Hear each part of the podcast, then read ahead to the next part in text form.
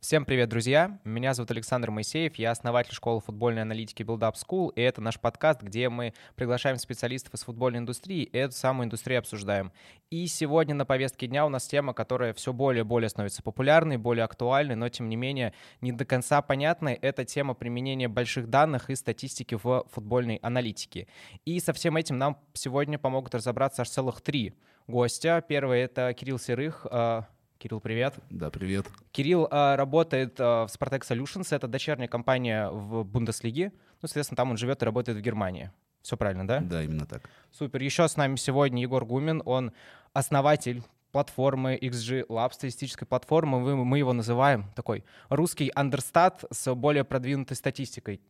Саш, привет. И еще вместе с нами сегодня Самер, он дата-сайентист. Привет, привет. Ребят, давайте начнем с такого. Вас, ну, скорее всего, не все слушатели знают. Давайте немножко про вашу биографию, чтобы задать контекст, понять ваш опыт, что вообще как, где работаете, что делаете и так далее. Кирилл, давай с тебя расскажи немножко да, давай. Собственно, работаю в Spartak Solutions, Саша правильно сказал, это дочерняя компания не Бундеслиги, но ДФЛ, но, в принципе, проще будет понять, что Бундеслиги первый и второй. Работаю я там с марта 2021 года. Вообще, в принципе, живу в Германии уже девятый год, получается. Там я окончил пару магистратур, работал в финансах и дата сайенс. В какой-то момент мне все надоело там. Я решил попробовать уйти в футбол. Вот. И получилось так, что про, позапрошлом уже, получается, году очень случайным образом, благодаря школе журналистики спорта и прохождению тренерской лицензии, я смог поучаствовать в соревновании по аналитике данных, которые проводила немецкая футбольная лига. И, собственно, выиграл его вместе со своим коллегой. Там мы придумывали метрику по вратарям, некий аналог XG, Expected Saves, немножко смотрели, как вратари принимают решения, что на это влияет, э, как можно улучшить, скажем так, скажем так способы принятия решений вратарями. Вот, и после этого, да, меня позвали на работу в Spartak Solutions, где я, собственно, и работаю, ну, почти год уже, получается. За что ты там отвечаешь? Слушай, у нас очень большой спектр задач на очень маленькое количество людей, которые там работают. Я бы выделил, наверное, ну, два основных направления, да. Собственно, данные, которые мы собираем и анализируем, это, как уже принципе, все знают, да, есть ивент-данные, есть позиционные данные, есть какие-то метаданные, которые дают базовую информацию об игре, стадионе, игроках там, и прочее. Я тебя перебью, сори, чуть-чуть поясни, потому что не все знают, но все, кто здесь, да, но так не все, кто слушает, понимают разницу. В общем, да. Э, что такое ивент-данные? Ивент-данные — это данные о каждом событии в матче. Пас, удар, перехват, желтая, красная карточка, обводка, дриблинг, прочее, прочее.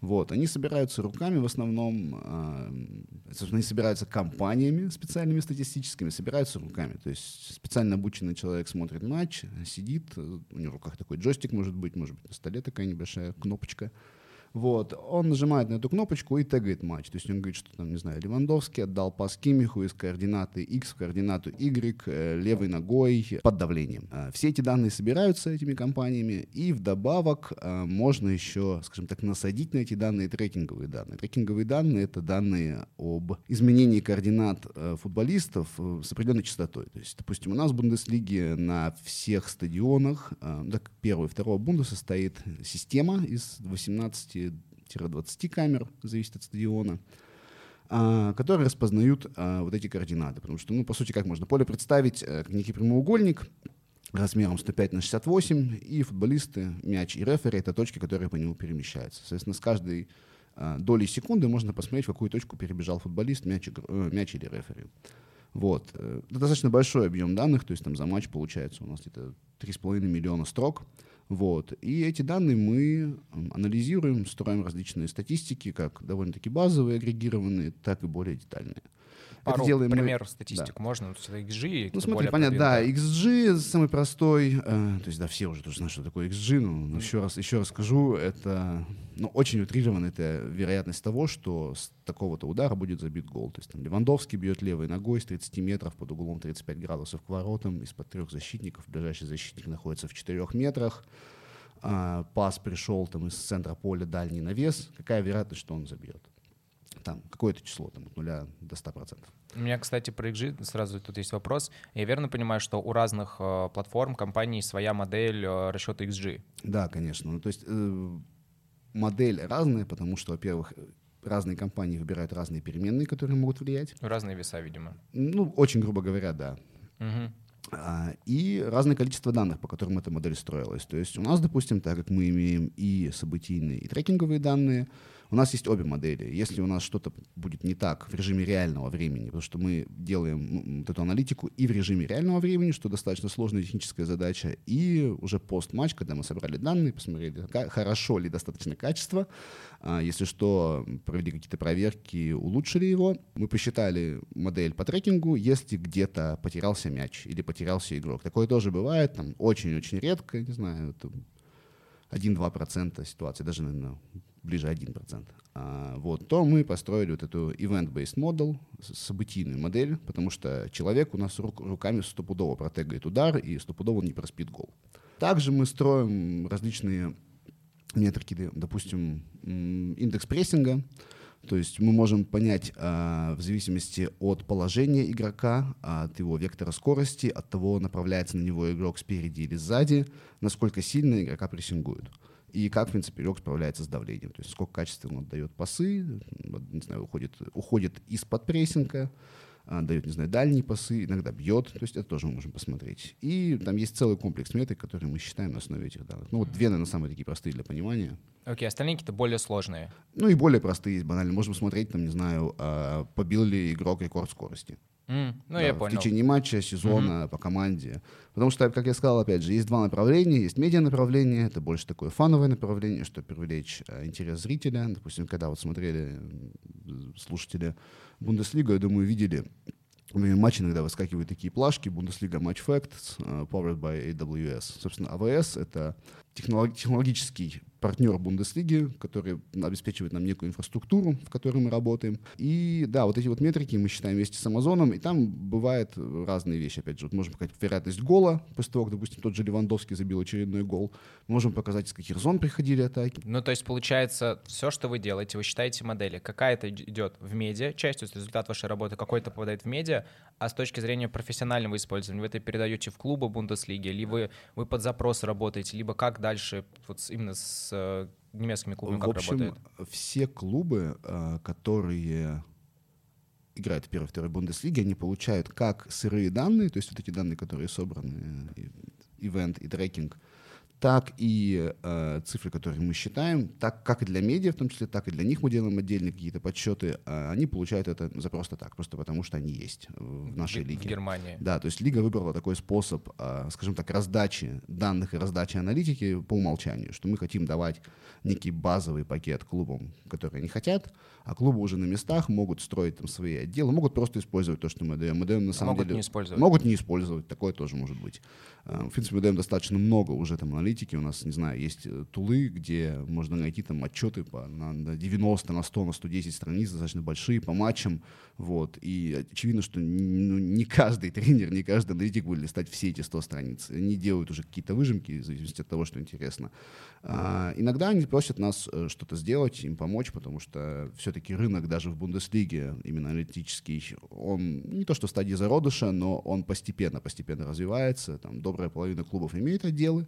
Вот. э, Часть клубов начинает смотреть в этом направлении, часть клубов не имеет. Ну, смотри, есть в целом некое мое субъективное мнение, оно скорее выстроено просто на э, представлении о немцах и Германии, о том, что они довольно такие четкие, все считают и так далее, работают с аналитикой. Действительно, ну, типа, Бундеслига очень продвинуто работает с аналитикой, или вот ты просто говоришь, где-то зарождается, где-то вообще нет аналитиков. Ну, Как? это it depends, да. То есть, опять же, это зависит от клуба, зависит от цели, зависит от стратегии клуба, вообще, что, для чего они хотят использовать данные. Но да. в целом используют. Ну, то есть то, что вы им Да, представляете, ну, в целом работа с этим идет. словом, да, да, да, конечно, да. Так, Егор, давай тогда перейдем к тебе. Егор, смотри, я вначале не проговорил, но, сколько я знаю, у тебя помимо XGLab есть э, как бы, другая работа, не знаю, основная, либо вторая, но та, которая не связана с футболом.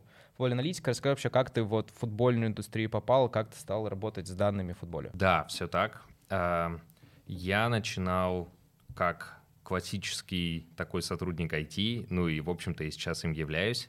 А, Я работал почти 4 года в немецкой корпорации SAP, занимался IT-консалтингом, работал с банками, с нефтяными компаниями, мы помогали им выстраивать IT-инфраструктуру, применять какие-то индустриальные решения для всяких больших и а, многим кажущимися скучными огромных процессов.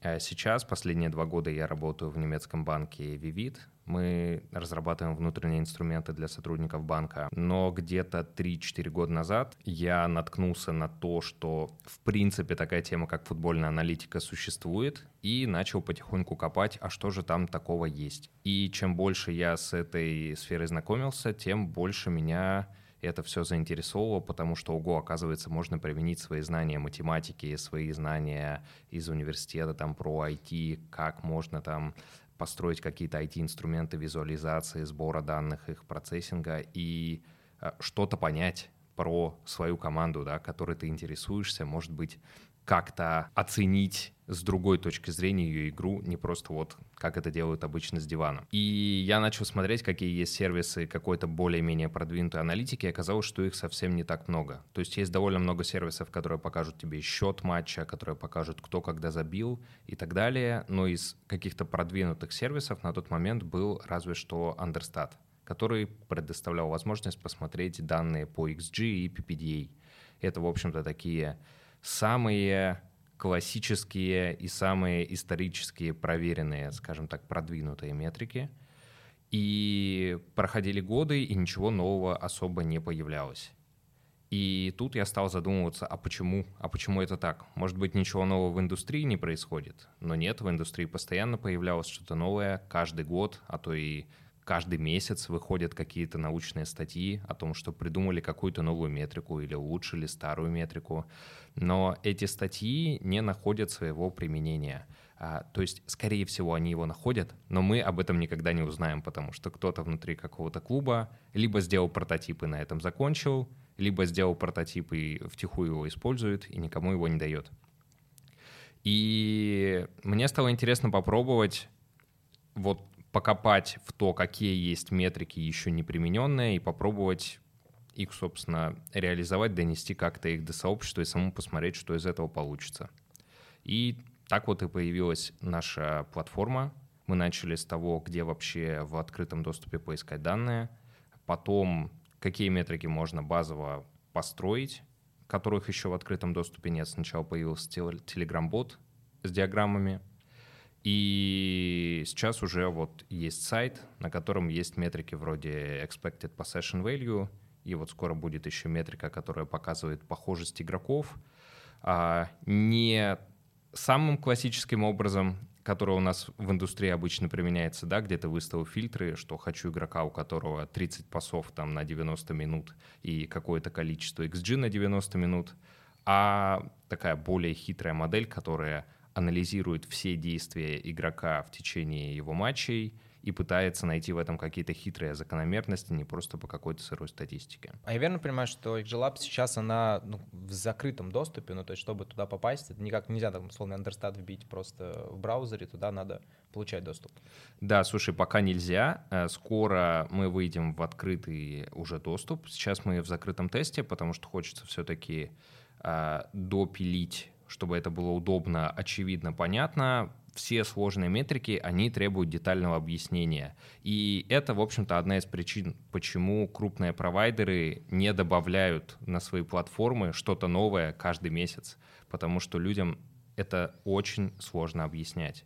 Поэтому мы сначала сделаем блок, опишем там детально все, что мы делаем, опишем все метрики, как они работают, почему они именно такие, чтобы люди всегда понимали, что они используют и почему оно работает именно так, потому что без этого вся аналитика не имеет никакого смысла. Если ты используешь какие-то числа, но ты не знаешь, как они посчитаны и почему именно так, то ты, скорее всего, сделаешь из этого неправильные выводы, и это совсем не то, чего мы хотим. В твоей э, парадигме а платформа сейчас, она нацелена больше на профессиональную индустрию или больше на, ну, скажем так, ну, профессиональную, я имею в виду те, кто в клубах работает, да, либо на журналистскую. Ну, то есть, словно, андерстатом в основном больше пользуются те, кто, типа, для себя, либо блоги и так далее, а те, кто в клубах, они более такие профессиональные используют, типа, инстатовый скаут. XGLab, она скорее вот в какую из этих сторон? Слушай, на самом деле все меняется со временем. Чем больше я погружаюсь в индустрию, тем больше я понимаю, чего мы можем, чего мы не можем, и представление о том, как это будет работать, оно эволюционирует. Сначала я смотрел на такую аудиторию которые интересуются аналитикой, которые интересно посмотреть на графики, посмотреть на картиночки и пописать статьи.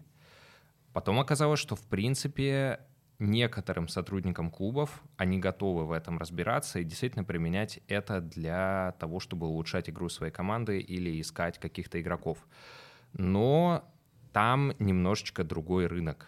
Поэтому для начала мы просто посмотрим, кто захочет это использовать и с какой целью. Э, в принципе, когда ты делаешь такие проекты, ты довольно тяжело предсказать, что будет на следующем этапе. То есть мы видим, что сейчас есть интерес во время закрытого теста гораздо больше, чем я ожидал, и гораздо больше профессионалов, чем я ожидал, приходят, по крайней мере, посмотреть, что там происходит и что там можно, э, какую информацию оттуда можно извлечь. Но... А это, я извиняюсь, что я перебиваю, это только российские специалисты или это другие клубы тоже? Ну, другие страны, клубы? Большинство — это специалисты из СНГ. Из э, тех, кто работает в клубах, в основном это сотрудники клубов РПЛ, ФНЛ. Есть те, кто тренирует любительские команды, детские команды, которые просто хотят свои знания как-то э, подтянуть на тему того, что вообще существует, какие метрики, как их можно применять. Понятно, что там в условном детском или любительском футболе они сейчас прямо этого сделать не смогут. Но, по крайней мере, они э, за собой, может быть, немножечко еще подтянут своих каких-то знакомых из индустрии и в целом э, подтянут уровень образованности э, в этом вопросе. А, но есть и э, сотрудники из э, чемпионшипа, и несколько ребят из э, премьер-лиги, но они пока не очень активно вовлечены. Они немножечко так посмотрели пока. Ну и я думаю, что когда новые фичи какие-то появятся, возможно, мы от них еще какой-то фидбэк получим. Но угу. пока это только начинается. А все. с теми, кто в России, у вас прям есть с кем-то какой-то контакт? Ну, в формате они потестировали, говорят, а можно ли такое поменять, или это допилить? И у вас как таким-то образом собирается обратная связь и Да, да, все так. На самом деле меня удивило, насколько у нас открытое в этом плане сообщество. То есть сообщество закрытое, но если ты в него попадешь, то оно открыто к тому, чтобы тебе помогать. Сигарный и... клуб. Э, да, да, в каком-то смысле. И очень много ребят, которые работают в клубах, в основном на позициях аналитиков или видеоаналитиков. Они готовы часами нажимать на кнопочки, смотреть, что будет, писать очень большие пространные отзывы на несколько страниц о том, какие функции они хотели бы увидеть или какие функции они хотели бы поменять. А, скауты также принимают участие, тоже подсказывают, чего бы им хотелось увидеть. Э, вот у нас как раз э, фича с фильтрацией, э, мы добавили недавно фильтрацию по позициям, такую довольно, довольно широкую и довольно глубокую. То есть у нас есть возможность, например, поискать, построить рейтинг по там, метрике продвижения мяча только по центральным защитникам, которые играют в тройке. Не на всех даже продвинутых платформах такие штуки есть, и вообще есть огромная проблема с определением позиций. Вот чтобы построить хоть какое-то решение э, этой задачки, нам пришлось общаться где-то с десятком человек, которые работают в клубах, которые имеют опыт работы с разными статистическими провайдерами и платформами, собрать вот какие-то лучшие решения из индустрии и вот к какому-то ответу прийти. Такой вопрос, наверное, последний тебе касательно платформы, и перейдем к Саммеру. Вопрос такой. А, говоря про Вайскаут, Инстат, Статсбомб, они собирают данные сами. Ну, то есть они работают на, на своих собственных данных, снимали видео, ну, как Кирилл рассказывает, дальше там а, протегировали, и вот это все предоставляет платформу. А вы работаете на каких данных? Вы же сами их не собираете. Да, мы берем данные из открытых источников пока, по крайней мере, но на самом деле это не так важно, потому что самое самая проблема, самая большая проблема, которая сейчас есть в индустрии, это то, что данные есть, данные есть у провайдеров, данные есть и у клубов, но мало кто умеет правильно ими пользоваться, адекватно их визуализировать, чтобы это было удобно, понятно аналитикам, тренерам и так далее, и строить на них модели, которые действительно показывают какую-то информацию, которая применима и имеет какое-то значение, а не какую-то абстрактную ерунду. И, собственно, наша основная ценность в том, что мы отбираем те модели, в которых есть смысл, мы их можем применить на данных абсолютно любого провайдера, это не важно. То есть в любой момент мы можем перейти на условный там API Scout или API какого-то другого провайдера, чтобы покрыть там какое-то большее количество лиг, чем можно достать в открытом доступе. А, Самир, давай к тебе. Я э, про тебя, к сожалению, знаю меньше, чем про ребят, потому что мы с тобой меньше общались. Расскажи тогда про свой путь, э, как ты попал в футбол, как ты связан с дата-сайенсом. Э, слушай, у меня на самом деле довольно похожая на Егора в некотором э, плане история. Э, я все время занимался в классическом IT. Я работал дата-сайентистом. Последние, наверное, лет шесть я руковожу data science командами в разных местах. Три года это делал в Bookmate, это сервис по чтению книг. Э, три года последних это, это делал в Adjust, это инструмент для трекинга маркетинга. Вот, и примерно в начале прошлого уже года мне захотелось э, заняться футбольной аналитикой тоже. Это э, да, ровно, на самом деле, по тем же причинам, по которым сказал Егор, что неожиданно можно использовать свои математические знания для какой-то штуки, которая как будто не предполагает никаких математических знаний. Э, я начал с того, что на самом деле мне немножко повезло. Я начал с того, что я делал довольно большой проект с Бенфикой. А как, как так получилось, что ты вообще они про тебя узнали? Ты про них узнал, что коннект произошел? Слушай, я про них узнал, потому что человек, который руководит Data Science в Бенфике, он э, сооснователь YouTube-канала Friends of Tracking, где рассказывают про, собственно, про футбольную аналитику. И ровно из этого канала я узнал, что футбольная аналитика вообще существует. А они обо мне узнали так, что я просто написал ему в LinkedIn, как бы, чувак, привет, я занимаюсь дата-сайенсом, э, ты тоже ну, в футболе, как, как, бы, как туда попасть? Mm-hmm. Вот. А поскольку на самом деле футбол это правда в некотором, футбольная аналитика, по крайней мере, в некотором роде это сигарный клуб, и далеко не все люди как бы отвечают, он к счастью, ответил. И, в общем, мы сейчас очень хорошо дружим. Мы делали с ними проект. А что, в чем был проект? А, проект был в том, что мы оценивали а, разные, разных а, провайдеров а, бродкаст данных. То есть это, наверное, единственный вид данных, про которых не сказал Кирилл. Это данные, когда э, технологиями компьютерного зрения э, распознается футбольная трансляция по телевизору, и, собственно, местоположение игроков получаются из э, фида угу. для телевизора. А есть сразу вопрос, а насколько эти данные по итогам чистые, и почему, например, э, так не делают все? Мы тоже, если что, можете ответить на этот вопрос. Смотри, тут э, трейдов такой. Эти данные менее чистые, чем э, трекинг данные, но они дают тебе намного большее покрытие. И количество лик, которые показывают по телеку, оно как бы бесконечно огромное. Вот, и поэтому ты просто для цели скаутинга, например, на самом деле нет, наверное, сейчас э, инструмента с таким покрытием, как бродкаст данные. А почему все не используют бродкаст данные? Типа это дорого или что? Почему люди сидят, ну, в смысле, сотрудники сидят на кнопочку, нажимают, а не все делается как бы вот таким образом? Вы тоже можете ответить, да. это не проблема. Из-за, из-за точности. Из-за точности. Из-за точности? Э, бродкаст данные значительно менее точные, А вот значительно, чем типа, человек. в два раза хуже, на 20%, там, в 10 раз, ну, на сколько примерно? Слушай, я, кстати, не делал такую, такую аналитику, но даже банально смотри, у тебя, когда снимается твоя картинка, у тебя не все игроки покрываются. Это раз. А, это же не техническое. Да, это, это не именно... техническое, это, это да. не панорамная съемка, это то, что мы видим в телеке без э, съемки тренеров, там, детальных игроков, не знаю, Вопрос зрителей. отпал. Да. И, то есть у тебя теряется количество игроков, плюс э, все-таки, опять же, качество картинки абсолютно разные. Тут можно выделить вторую историю о том, что вышеупомянутые ивент-данные и трекинговые данные все-таки две, скажем так, очень связанные вселенные. Тебе надо знать, что именно происходило на поле. И синхронизация э, трекинга и ивентов, она еще до сих пор не очень хорошо сделана. То есть все равно, условно говоря, мы с тобой вот сидим, тегаем матч, да, а ты вот поставил пальчиком отметку, что там, опять же, Левандовский ударил а, вот в такую-то секунду. Но ты мог ошибиться на секунду, на полсекунды. А в рамках трекинга это, это очень много. То есть у тебя за полсекунды мяч уже может улететь, там, не знаю, на 5-4 метра, ну, утрированно. Вот. А, поэтому а, это даже не сделано с широкомасштабным трекингом. А полностью перейти на бродкастинговый трекинг из этого еще сложнее. То есть нельзя взять именно одно решение, что вот, условно говоря, есть компания, а, не знаю, э, бийский трекинг, которая распознает э, вот все матчи, написала классный алгоритм, но им еще нужно все-таки правильно распознавать те события, которые происходят. Мы не можем сказать вот этой компании, что давайте мы будем все матчи у вас брать, у вас все хорошо. Нет.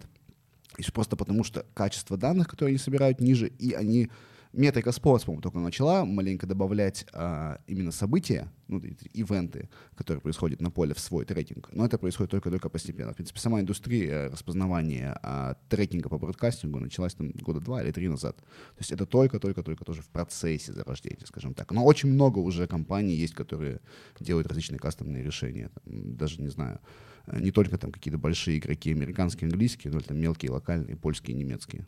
Спасибо. А давайте сделаем небольшой перерыв, попьем воды, и мы уже перейдем непосредственно к обсуждению самой темы дата сайенса. Двинемся дальше, и мой главный вопрос, э, он, с одной стороны, звучит просто, но ответ на него, мне кажется, очень многогранен. Ну, посмотрим, что вы ответите. А, самый главный вопрос, в чем э, ценность дата сайенса сегодня для аналитики футбольных клубов? Именно футбольных клубов, не, вот, не то, что в СМИ. Сложный вопрос и очень многогранный, я бы сказал. Ну, вообще, в принципе, ценность использования данных — это дать информацию, которую человек, которую человек своими глазами не может понять. Ну, какой-нибудь пример. А, ну, условно говоря, опять же, это можно начинать с, э, с того же XG, да, раньше мы смотрели, если игрок забил 4 гола, он хороший. Но сейчас, допустим, мы по XG можем видеть, да, игроку создают там очень много моментов, у него достаточно высокий XG, но он не, реализу, не реализует эти моменты. Нужно начать думать, почему так происходит. Потому что навык реализации игрока какой-то не очень, может быть, нужно что-то ему подтренировать. Либо, э, не знаю, наоборот, э, можно похвалить людей, которые создают ему эти моменты. То есть с каждой метрикой ты задаешь все больше и больше вопросов. А почему? Почему? Почему? Почему это так произошло? И больше понимаешь, собственно говоря, природу того, как вообще происходит то или иное событие в футболе, а не просто смотришь на фактический результат. Ну, то есть, по факту, получается, э, Data Science — скорее еще один блок анализа в рамках каких-то вот разных направлений там, футбольной аналитики, который позволяет ну, чуть, чуть объемнее посмотреть, увидеть то, что обычно ты, смотря по видео, не можешь посмотреть. Ну, либо не заметишь. Тут даже не то, что не можешь, я думаю, что человек может, в принципе, наверное, все заметить. Вопрос в том, сколько времени он на это потратит. Mm, то есть это экономия времени. Ну, то есть как бы время и вот какие-то нюансы, которые можешь пропустить. Ну вот да, две эти вещи я бы, наверное, объединил. Люди, которые э, сторонники больше видеоанализа. Мы сейчас давайте, мы сначала именно говорим про вот аналитику, которая матчевая, игровая, но потом было бы интересно послушать ваше мнение, что касается скаутинга, что касается, возможно, еще каких-то более широких историй, где это применяется в клубах. А именно видеоаналитики говорят очень простое, что статистика без контекста типа супер э, бесполезна. Ну, то есть мы любим на примере вот единоборства говорить, что выигранное единоборство — это что? Когда ты скинул своему игроку или ты, скажем так, первый выпрыгнул на мяч, но мяч ушел сопернику или мяч ушел от тебя в аут. А, как тебя прессинговали и так далее. Типа без контекста сама по себе какая-то статистика, параметр значения, она ну, бесполезна. Ты не видишь всю ситуацию. Это я говорю только вот ситуацию в моменте. Там еще типа ситуация какая-нибудь погоды, ситуация счета, ситуация какое-нибудь удаление и так далее. И вот говорят, что статистика и данные без контекста это прям ну, типа супер бесполезно. Давай здесь я включусь. Когда разговариваешь с сотрудниками клубов, они говорят, я могу посмотреть все матчи своей команды сезоне. Хотя это уже тяжело, и их приходится пересматривать по нескольку раз. И здесь есть уже несколько интересных моментов. Люди, которые пробуют переразмечать данные, э, ну вот в каком-нибудь туле вроде спортскода или Накспорта, посесть просто, сесть и самому потегать матч. И вот люди, которые так делали, они говорят, я один и тот же матч переразмечаю, я смотрю его своими глазами, как аналитик, который все знает, понимает и видит контекст, и лично я сам получаю где-то на 80% только совпадающий результат от раза к разу, хотя я этот матч уже видел, и я его уже размечал. То есть человек даже своими глазами и зная, что там будет, и что-то даже помня, он не может воспроизвести свой же результат. И здесь как раз аналитика данных, она помогает вот это вот человеческое несовершенство, не идеальную память, хоть насколько сильным бы ни были специалисты, у них память, к сожалению, не бесконечная. Они не могут запомнить все, охватить все и пересмотреть все. Если мы перейдем к какому-нибудь анализу соперника, то если ты можешь посмотреть все матчи своей команды в сезоне, ты не можешь посмотреть все матчи команды соперника в сезоне, у тебя просто часов столько в году не хватит. И у тебя нет в штате столько людей, чтобы у тебя по каждому сопернику в лиге был свой собственный выделенный аналитик. Это просто невозможно. Поэтому какая-то аналитика данных, она позволяет тебе сэкономить время и подсветить моменты, на которые тебе лично стоит посмотреть глазами и обратить внимание. Не пересматривать, допустим, последние три матча команды, потому что это могла быть какая-то аномалия, да, там вот мы можем посмотреть на последние матчи Ромы, как они влетели Милану фантастически и фантастически странно влетели Ювентусу, это было что-то очень странное. То есть аналитик, который будет пересматривать последние два матча Ромы, он такой, так, очень интересно, но что-то ничего не понятно. Я, Кажется... я уточню, просто мы сегодня пишемся, какое сегодня у нас, 11 января, там позавчера, по-моему, Рома вела 3-1 и за 20 минут э, влетела по итогам 4-3, ну 3-4 Ювентусу. Я еще уточню, что Егор болеет за Милан. Да, поэтому с удовольствием смотрел смотрел этот матч, независимо от результата. А, да, и тут ты смотришь, что-то странное происходит. Кажется, надо копать глубже, кажется, надо смотреть больше, больше, больше последних матчей, чтобы понять, а что вообще происходит. И как команда играла с другими соперниками, с соперниками другого уровня, с соперниками, похожими на тебя. То есть не только последние матчи, но и хорошо бы посмотреть матчи еще там с другими разрезами, а столько времени часто нет, потому что в коротком цикле у тебя иногда бывает там 2-3 дня на подготовку к сопернику, и ты просто не успеешь. И здесь вот аналитика данных, она может подсветить какие-то странные, необычные вещи, и ты будешь смотреть либо кусок определенного матча, уже будешь знать какой, и что там что-то странное происходит, и надо разобраться, что. Либо ты будешь смотреть уже сразу нарезки, э, какие-то моменты, или будешь знать просто на что обратить внимание, на э, какой-нибудь переход из атаки в оборону, или на то, как играют определенные игроки, какие вещи они делают. То есть это способ подсветить какие-то аномалии и на что-то обратить внимание. И то же самое касается, в принципе, и скаутинга, потому что про каких-то игроков ты просто чего-то не знаешь, ты не знаешь, что они даже существуют, а они, может быть, очень даже интересные, если они по каким-то показателям выбиваются в какие-то топы, это повод за ними посмотреть глазами. То есть я скорее выступаю за то, что аналитики данных, они должны быть партнерами и вторыми глазами для футбольных аналитиков, для видеоаналитиков. Они должны приносить им какие-то интересные наводки, интересные мысли. То есть аналитика данных очень вряд ли в ближайшем, а то и в среднесрочном будущем, а то и вообще очень вряд ли она заменит э, видеоаналитику и аналитику футбольную, спортивную, классическую. Это будет скорее вот Дополнение. Дополнение. Это очень важно. Слушай, тут, тут, мне кажется, знаешь, это нужно уже какой-то гравировкой куда-то вбивать вообще эту фразу, что аналитики пришли дополнять и не говорить всем, что вы все козлы, вы ничего не понимаете, а мы сейчас просто все тут посчитаем и будем просто королями спорта. Никоим образом. У... Это, это просто разные люди занимаются разной работой. Как Брэд Питт, короче, никто не будет, да, в фильме «Человек, который изменил все», такого, такое только в кино. Сюда бы шутку. Да.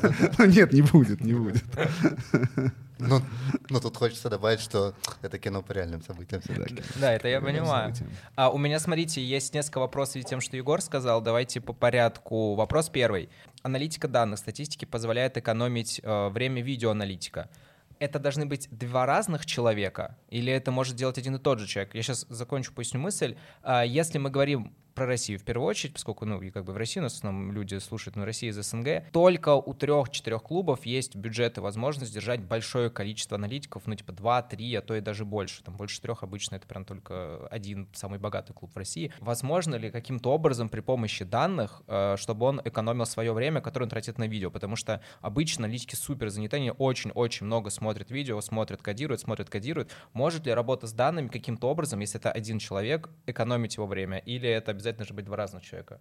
Давай, наверное, я расскажу здесь. Э, конечно, это может. Опять же, вопрос в том, кто, кто будет э, делать эту компоненту, которая будет экономить. То есть там у нас, допустим, в Бундеслиге мы помогаем видеоаналитикам, мы распознаем некоторые фазы игры, уже автоматически определяем некий файл, который просто бы упростил им там просмотр матча. Очевидно, они смотрят матч минимум один раз, а может быть два, может быть три, но, по крайней мере, э, есть у нас там фидбэк от некоторых клубов, что это прям сократило наше время именно от видеоаналитиков. Есть клубы там поменьше, да, где нету дата-сайентистов, и где видеоаналитики или там аналитики, или даже члены тренерского штаба иногда, ассистенты тренеров, они выполняют все вот эти функции. Ситуация-то, в принципе, такая же, как в клубах РПЛ, но только просто, наверное, все-таки людей, побольше, ну, людей побольше там работает, да, в, в клубах Бундеслиги. Вот. Но дробление, имею в виду, такое же. И вот эти вот вещи, которые считает, там, опять же, будь то это сторонний провайдер, будь то это лига в том случае Бундеслиги, они все-таки помогают э, клубам, э, аналитикам экономить свое время. Но у вас это вы же все-таки профессиональные data scientist'ы, вы программисты и так далее. Если это человек, который, ну, вот он не учился программированию, то есть, условно, просто имея доступ к InStat'у, Wyscout'у, там, ну, статсбомбу вряд ли в России, там, два клуба, но, условно, у тебя есть InStat, Wyscout, могу ли я просто как видеоаналитик чему-то научиться, как-то обучиться, чтобы экономить свое время? Или мне нужен прям программист, который сможет работать с данными, чтобы экономить мое время?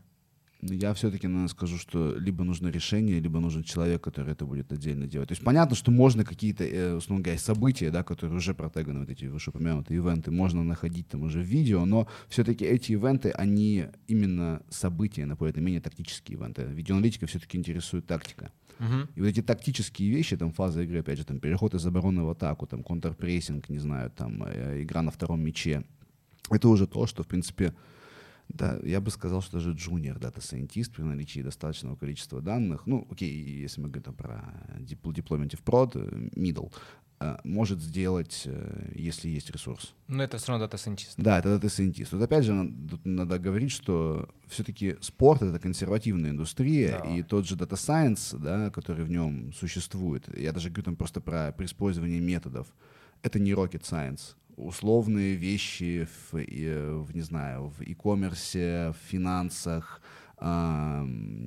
каких-то других вещах, там, компьютер-вижн проектах, там, не знаю, там, распознавании, ну, автопилот машин, там, и так далее, ну, можно здесь что угодно говорить, это уже, все это убежало настолько дальше, вот, что футбольные вещи, именно технические, они достаточно простые. Другое дело, что ты просто должен знать специфику данных.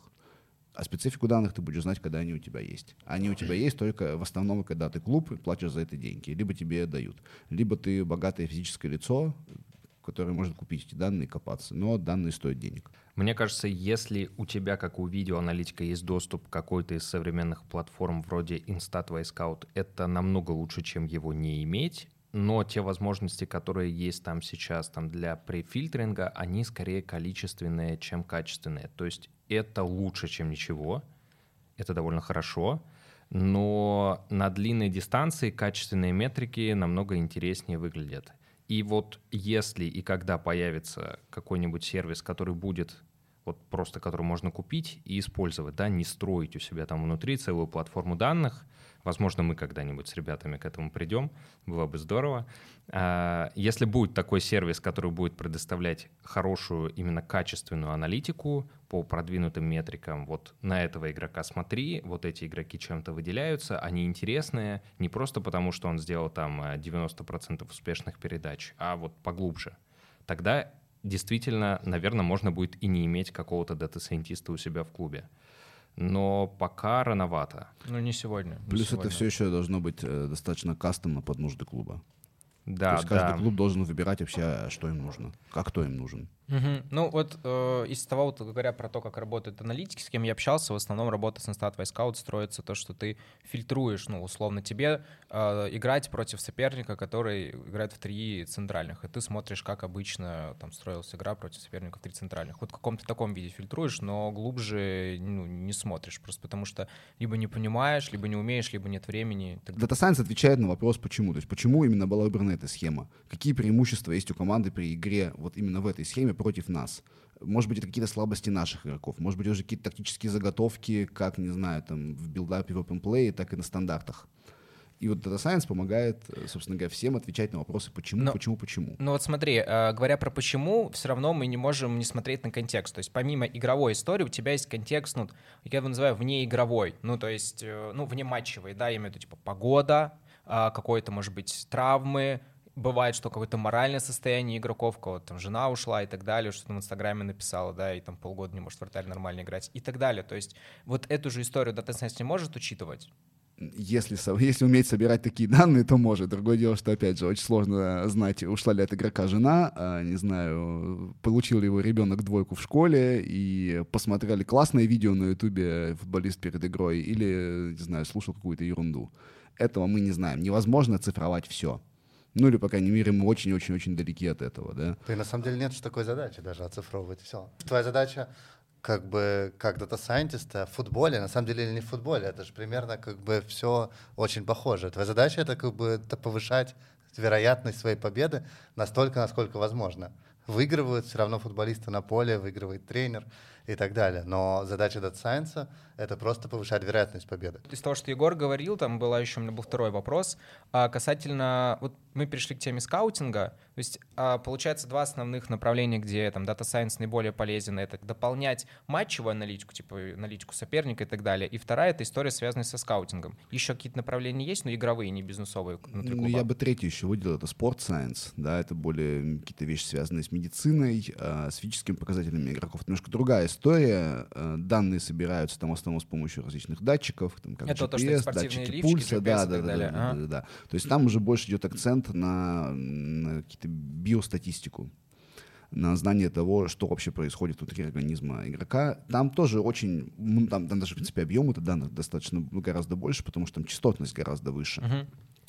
Вот, и это отдель- тоже отдельное направление. По-хорошему, вот в клубе должен быть отдельный sport science отдел, то есть состоящий, там, не знаю, опять же, data scientist'а, который э, занимается именно этими данными, а, медиков, которые работают в купе вместе с дата-сайентистами, там, не знаю, физиотерапевтов, а, и отдельно должен быть вот именно спортивный аналитический отдел, назовем это так, который занимается скаутингом, там, performance analysis, э, position analysis, ну и вращает жизненно видеоаналитиком, но это можно Мгм. под performance, под position. Ну, то есть, по факту, это два разных отдела, которые просто внутри еще имеют специалисты, которые умеют работать с данными. Одни за физподготовку отвечают, Да. другие отвечают за анализ. ну, Ну, они, естественно, друг, друг- друг Ну, с другом коммуницируют, понятно. понятное дело, да. То есть, если говорить про второй функционал, это скаутинг. Расскажите тогда тут, насколько Data Science может быть полезен для скаутинга. Так немножко проговорили, что это какая-то фильтрация, что ты не можешь посмотреть всех игроков, но с помощью Data Science можешь что-то, типа, сузить круг. В целом, расскажите, как вообще это работает. Сложно. Это работает очень индивидуально, на самом деле. Ну вот смотрите, давайте представим, я скаут, э, ну давайте топ-клуба РПЛ, предположим, что у нас есть ресурсы и бюджет, да. У меня есть data scientist, как, ну вот, внутри клуба, или я, словно, ну, удаленно, консалтер, неважно. Как я могу применить его функционал для своей работы, чтобы эффективнее сработать как скаут? Смотри, давай рассмотрим супер э, простую модель. Наверное, я думаю, большинство клубов на самом деле уже ушли за эту модель, но давай рассмотрим ее как какой-то э, baseline. Э, У data scientist'а, э, скорее всего, есть а, модель, которая предсказывает цену на игрока. То есть э, а, ты даешь модели на вход какие-то либо агрегаты, либо ивенты с тем, как игрок играл, и она предсказывает, что такой игрок по рынку должен стоить, не знаю, 10 миллионов. Вот. Собственно, ты берешь свой массив данных, который у тебя есть, э, а прогоняешь игроков, которые, которые там есть, и смотришь игроков, которые недооценены. То Ну, есть а можно сразу здесь вопрос? Я Давай, могу конечно. бесконечный вообще объем игроков смотреть? Ну, сколько у тебя есть данных? Ну, условно, если у меня есть данные по игрокам, которые там играют в третьей лиге, в Англии, в четвертой, или если Ну. у меня есть это в iScout, ну, или в Инстате, да, в провайдере данных, я могу это все проверить. То есть теоретически я могу вообще всех игроков проверить из регионов, которые, ну, скажем, для нас, типа, целевые. Ну, еще регионов, по которым у тебя есть какая-то прокси цены. Тут можно много рассуждать про Не. прокси как трансфермаркт, потому что это тоже, в принципе, такая человеческая вещь. Мы же не знаем, ну, не всегда публикуется в общий доступ, за сколько купили того или иного игрока. Не, это, конечно. Это, по сути, то, то, что мы используем на выходе, да. Но да, то, то, где есть данные, то мы, собственно говоря, используем. Я могу вообще, то есть, условно, ну, я для себя решаю, что мне целевые четыре страны, потому что лучше всего оттуда игроки адаптируются для моего чемпионата. Я могу вообще всех игроков, со всех там, по которым есть данные, всех могу посмотреть, правильно? Ну, предположим, да. На самом деле это такой, как бы немножко этот пример э, с- так э, сферический конь в вакууме, но условно да. Условно, как технически тебе никто не запретит э, прогнать много игроков. И на самом деле, знаешь, ты вот сказал как раз о том, что какие-то игроки из определенных стран лучше адаптируются, ты можешь и для этого построить специальную модель, которая скажет, что на самом деле ты не прав, и вот с тремя из них ты угадал своим наметанным глазом, а с одной из них ты ошибся, и на самом деле это не совсем так. Вообще есть отличная такая вещь, что очень важно, чтобы к data scientist'у пришли не подтвердить свое мнение. Если ты пришел к data scientist'у подтвердить свое мнение, зачем ты ко мне пришел? У тебя оно уже есть. То есть вот это, вот это, вот, вот- вот это прям реально, это очень важная вещь. Наоборот, data scientist'у лучше приходить, чтобы опровергнуть свое мнение. Если ты сомневаешься, если тебе кажется, что да, вот у меня есть какой-то bias человеческий, ну давай посмотрим, о чем говорят данные. Ну и data scientist опять же будет раскручивать свой любимый вопрос, а почему ты так думаешь, давай вместе разбираться. Ну, то есть такая ценность data science'а, да, в том, что вот искать глубину причину и вот повышать вероятность какого-то этого действия, там, тактического, скаутского и так далее. И это одна еще из проблем наверное, data scientist'ов, потому что не все люди любят слышать, что их мнение первоначально было неверно. Тут очень важна именно ценность коммуникации между data scientist'ом и там, людьми, либо которые принимают решения, либо какими-то промежуточными звеньями, которые ходят к data scientist'у, чтобы там, подтвердить или опровергнуть то, о чем они думают. Это, вот, это тоже вне зависимости от футбола, это важно везде. Ну, это ну, не только data scientist'ам. Вот когда прошлый выпуск писали с э, Алексеем Шаминым из «Динамо», он говорит то же самое. Я что-то анализирую. Если я не могу свои выводы и тезисы корректно донести до тренерского штаба, они никому не нужны. Ну, то есть если я приду в формате «ребята, все не так», ну, типа, они такие, нам, ну, никто не хочет это слушать. То есть нужно очень корректное взаимодействие и коммуникация. Это, для data scientist'ов это тоже очень актуально. Повторюсь, мы не занимаемся соревнованием, что я был прав семь раз, а человек, который пришел ко мне три раза, значит, я лучше этого человека. Ну, ну нет, мы тут... Хотя это тоже Science в некотором роде. Мы делаем общее дело. Там, условно если я работаю в клубе, мы хотим, чтобы клуб развивался, прокачивался, побеждал, не знаю. Ну, либо зарабатывал деньги. Одна из тоже моделей развития клуба. Может быть и так. В чем минусы Data Science? То есть давайте так, в чем его недостатки как сферы анализа? Это очень дорого.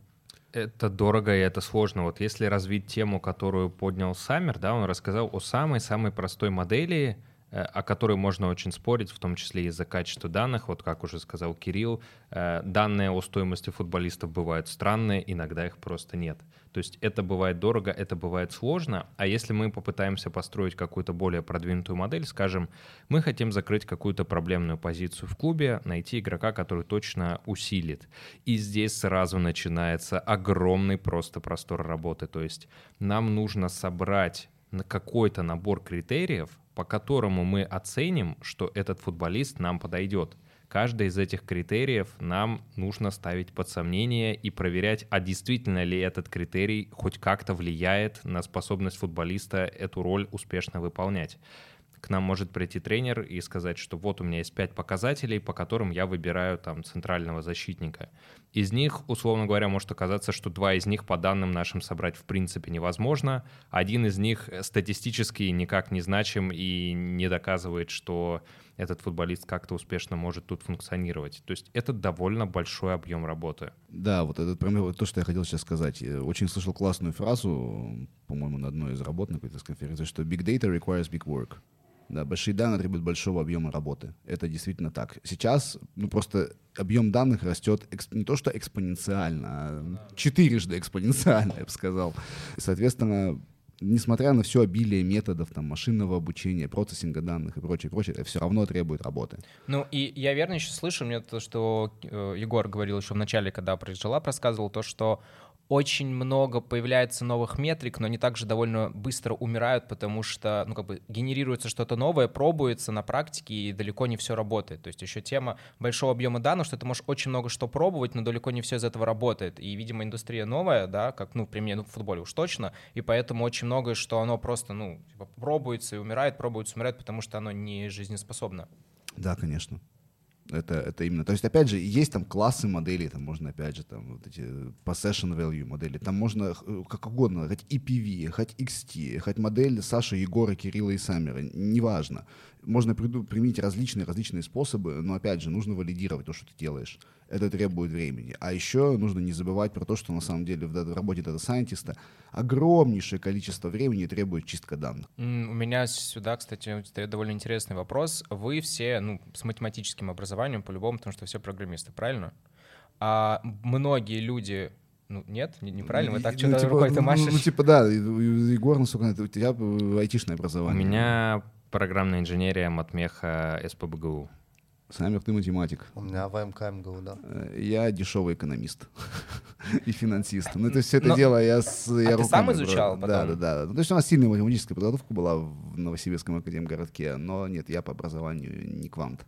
Но у тебя в любом случае потом, как бы ты да, сам потом, да, да, потом я сам это догонял, да. Вот. Мой вопрос в чем? Большинство людей в клубах, они все-таки не проф математики, они э, хуже работают с цифрами, понимают цифры и так далее. И вот здесь, как кажется, то, что даже если есть дата-сайентист, он что-то считает, Вопрос потом, как это используется, как это интерпретируется, как это имплементируется в работу, вот тут очень важно. То есть ты можешь много чего насчитать, показать, это может быть даже быть полезно, но это потом просто не используется внутри, потому что никто не понимает, что с этим делать. Вот вопрос интерпретации, он насколько важен, и как вообще, может, вы знаете в клубах с этим, как э, Опять же, тут важна коммуникация, чтобы и тренерский штаб, и аналитики, они понимали, зачем считается тот или иной показатель. Да, там, не знаю, опять же, там, а, количество там открываний а, за спину, там, количество правильных пасов между линией, количество, там, не знаю, проходов через, там, атак через, там, тот или иной фланг, если мы знаем, что футболист, там, у нас силен на том или ином фланге, если мы делаем, там, игру, там, в основном через это направление. Если клуб знает, для чего это считается, тогда, собственно говоря, не будут понимать, ага, вот здесь мы проседаем, вот здесь мы получше. От кого должен идти запрос? От тренера? Ну, то есть, условно, кто вот некое типа, финальное лицо, именно отвечающее за то, что происходит на поле, от кого должен быть как бы главный запрос и кому нужно идти с идеями? Это тренер. Или, Я- или, или, или нет? Все-таки, опять зависит от, от той, от той модели, какая, какая вообще роль у тренера в клубе. Да? Есть же э, очень классное мнение, но мне кажется, сейчас все больше и больше, что хороший тренер — это все-таки во многом менеджер. То есть он должен правильно делегировать. И вот эти вот детальные аналитические вещи он должен понимать, знать какие-то общие закономерности, может быть, даже и детальные. Опять же, если у него есть время, он хочет в этом разбираться, он в это верит. Это уже тоже строго индивидуально. Мне все-таки кажется, что больше это должен идти запрос именно от аналитического отдела, который будет собирать вот эту всю агрегированную информацию и уже доносить тренеру. Мгм. А тренер уже будет решать, что с этим делать, То есть, как, типа, как менеджер. Есть некий head отдела аналитики, да, который как бы некий коннектор между дата-сайентистами, ну, в идеальной картине мира, да, и как бы, тренерским штабом. Так получается. Думаю, да. Да, не клубах? думаю, да, в принципе, да. В клубах поменьше это может быть просто какой-нибудь один сотрудник-аналитик э, из тренерского штаба, вполне себе, либо даже тренер. Иногда запрос может идти и снизу, именно от отдела Data Science, но тут надо быть очень осторожным, потому что даже ребята, которые занимаются не Data Science, а аналитикой, это довольно распространенная история о том, как аналитик достал какой-нибудь продвинутый показатель, принес его тренеру, а тренеру он не нужен, он, ему он не интересен, он его не понимает. Это встречает отторжение очень такое явное, поэтому нужно быть очень осторожным с тем, что ты приносишь сам, но всегда стараться помогать, когда приходят к тебе за помощью, сказать, что вот у нас здесь пробел, мы чего-то не понимаем, мы хотим разобраться. Это вообще, мне кажется, в принципе, очень важно для, для да неважно для футбольного клуба, для какой-нибудь, любой компании, в принципе. Это не то, что я живу в Германии, сейчас типично скажу, ну, типа, однунг есть однунг, да, порядок есть порядок. Если есть структура, уже гораздо проще, все понимают, э, что к чему работать. Ну да, тут на самом деле, мне кажется, еще важно отметить, особенно на самом деле, если нас слушают люди, которые хотят начать карьеру в Data Science, не обязательно в футболе. На самом деле абсолютно все то, что мы говорим, оно применимо не только к футболу. Меня немножко вот это как... Мне как кажется, оно даже в других бизнесах больше применимо, чем... Да так же, э, на самом так деле. же? Нет? Так же, на самом деле, вот эта вещь, которая немножко меня удивила, когда я начал работать в футболе, что футбольный мир, он как будто пытается переизобрести роль Data Science внутри организации. А в чем разница? Да ни в условно? чем, она одинаковая. А, а в чем, э, как пытаются переизобрести? Типа проходят те же Вот, этапы? или- Да, да, да, ровно то, на самом деле, вот ровно то, что мы обсуждаем, как должна быть коммуникация, кто такой Head of Data Science. Ну да, э, то есть везде это есть, а тут а еще... почему, как бы, как- ну да, но просто на самом деле мы как бы стейкхолдеров, которые где-то называются словом стейкхолдеры, мы сейчас заменили как бы на тренерский штаб и обсуждаем ровно то же самое, что обсуждал мир Data Science правда. 10 лет назад. Вот, типа, нужно это или не нужно, какая роль, есть люди экспертные, на самом деле ровно так же. Я не знаю, когда появились рекомендательные системы, которые сейчас самая обыденная вещь, которую вы видите сто раз в день, люди ровно так же задавались вопросом, типа, а может ли рекомендательная система рекомендовать мне музыку, если есть какой-то эксперт по музыке? Почему мне надо слушать рекомендательную систему, а не эксперта? Вот. э, Господи, это супер логично звучит. Это звучит прям как бы прям очень-очень логично, но Да, вообще об этом да. не, Ну вот, не ну да, думаешь. Да, но на самом деле просто прошло какое-то время, мы пришли к миру, где э, есть и рекомендательные системы, и эксперты, и какая-то гибридная модель тоже. Вот, и футбол ждет, очевидно, Ну вот да, похожий. какой-то Смотрите, один из минусов, мне кажется, вот, вот сравнивая про то, что говоришь, там другие компании, другие отрасли и футбол, минус футбола, что там, скажем так, даже с учетом дата сайенса, там очень высока вероятность исхода, скажем так, где то, что ты при помощи дата сайенса сделал, где-то не сработает, это не даст результат. Типа в бизнесе на большой выборке ты в любом случае, ну, если ты корректно посчитал, ты заработаешь больше денег, чаще намного больше, чем на поле ты пропустишь рандомный гол, все такие, да, ну, что ты нам насоветовал, мы типа сами можем. Да все так, все так. Любые сферы, где результат имеет более или менее случайную природу, да, более такую, с большим разбросом, скажем так, да, где есть вероятность вот э, попасть э, в просак из-за какой-то вот случайной штуки, вроде какого-то случайного гола, там, судейского решения и чего бы то ни было, какого-нибудь странного удаления игрока. А здесь любой негативный результат, он порождает негативную реакцию. Это довольно очевидно и предсказуемо, да, если в бизнесе ты пробуешь одновременно там 10 каких-то направлений, 10 моделей, из них там 5 дают результат, повышают твою прибыль в 10 раз, там несколько из них не дают результат, немножко их снижают, ну, как бы ты все равно в целом в плюсе, ты понимаешь, что Э, данные дают тебе пользу. Здесь же ты не можешь диверсифицировать свой результат, грубо говоря, пойти играть в пяти лигах сразу или выставить 10 составов на 10 разных турниров. Вот, поэтому такое ограничение есть, и мне кажется, это только со временем будет проходить, когда культура понимания данных, культура математики, статистики будет побольше, побольше, побольше проникать в голову всех, кто работает в индустрии. Потому что, мне кажется, сейчас довольно большая проблема с консистентностью. То есть можно увидеть ситуацию, когда владелец в клубе или какой-то менеджер, он человек более-менее из бизнеса, но он не всегда уделяет внимание своему клубу как такому бизнес-проекту. Или какой-то менеджер. Ну, клубы же, ну говоря, в России почти все клубы-то убыточные. Что-то. Ты же не смотришь на это, как я сейчас вложу X, а получу там X полтора. Да, ли, либо это какой-то наемный менеджер, у которого, может быть, есть опыт в бизнесе, и, может быть, он даже применял где-то э, какие-то модели аналитики или даже, может быть, машинное обучение, но поскольку в футболе мгновенного результата не видно, и иногда не видно даже результата на дальней дистанции, если ты все делаешь правильно, то вот это вот интуитивной связки о том, что мы внедрили какую-то аналитику, все пошло сразу вверх, ее просто нет. И вот это как раз проблема и образование какое-то вот такого рода, что надо продолжать, нужна большая дистанция, нужно больше терпения.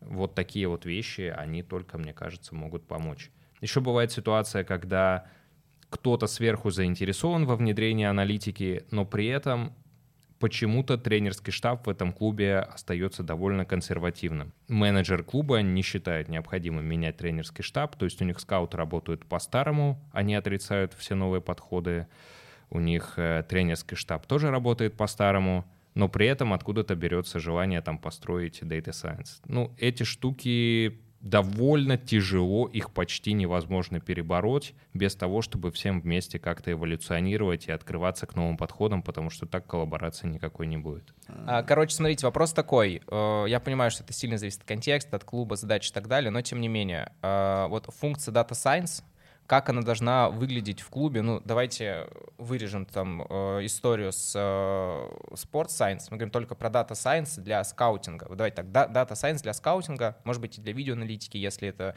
близко. Как должна выглядеть функция, сколько людей, чем они должны заниматься, их уровень компетенции и так далее. Ну, вначале, опять же, стоит задать вопрос, а нужно ли вам это? Если у вас есть уже сформировавшаяся команда классических скаутов, которыми, которым доверяет спортдир, которые, в принципе, там пользуются уважением, не знаю, а, востребованы тренерским штабом или уже были востребованы разными тренерскими штабами, э, и у вас там нет на это денег, времени, ресурсов, так может вам это и не надо вовсе. Так это тоже имеет место быть это тоже, это тоже хорошо. Если у вас там реально есть хорошие спецы, которые еще очень классно могут обучаться, есть, то есть там какие-то встроенные программы внутреннего обучения в клубе, трансфер информации, может, вам это, правда, и не надо. Это нормально. Скорее всего, вам это будет надо просто позже, там, не знаю, когда у вас будут, э, будут деньги, будут плоды результатов, вот. Но не обязательно просто услышать, о, данные, блин, берем все, берем весь трекинг, который есть, берем всех провайдеров, сейчас соберем вообще всех и будем ждать результат через 4 дня. Вот ты утрированно рассказываешь, а плюс-минус такое бывает. Ну, я знаю. Да, такое чаще бывает, такое... к сожалению, чем хотелось бы. Это опять же вот вопрос в том понимании, а зачем вам это нужно-то вообще? Да, вот то, о чем говорит Кирилл, мы когда были на конференции, общались с ребятами, которые э, занимаются аналитикой в Италии, и нам сказали, что в Аталанте нет отдела Data Science. Мы можем посмотреть, как они удачно покупают игроков, сколько они продают игроков, особенно в Милан и как они потом, и как они потом играют. Ну вот. А в Милане как раз есть отдел Data Science. А в Милане, да, но он недавно появился. Слушай, с тех пор, как он появился, кстати, результаты пошли в гору, что интересно. Но вот в Аталанте настолько классно сделан отдел скаутинга, что они отлично справляются и уничтожают просто лигу даже без Data Science полностью. Но просто Возможно, что построить отдел Data Science даже будет попроще, чем сделать скаутинг как у Аталанты. Но это все, опять же, вопрос подбора кадров. Если найдешь классного скаута, если ты там, уговоришь его бежать из Аталанты, не знаю, в Бийское Динамо, для него для этого сначала нужно возродить бийское Динамо, но тем не менее, вот. Почему нет? Такая концепция имеет место быть. Есть какие-то критерии, которые показывают, что да, вот сейчас мы готовы Data Science, а типа сейчас не готовы. Ну, я предполагаю, что какие-нибудь клубы ФНЛ, где э, нет бюджета на видеоаналитика, вряд ли им нужен Data Science, просто потому что там нет бюджета, не интереса и так далее. Даже если они скребут бюджет на то, чтобы купить себе э, данные, даже на ну, Data Scientist, скорее всего, это довольно быстро закончится, потому что вау-эффекта через два месяца, как ты говоришь, не будет, и на этом все закончится.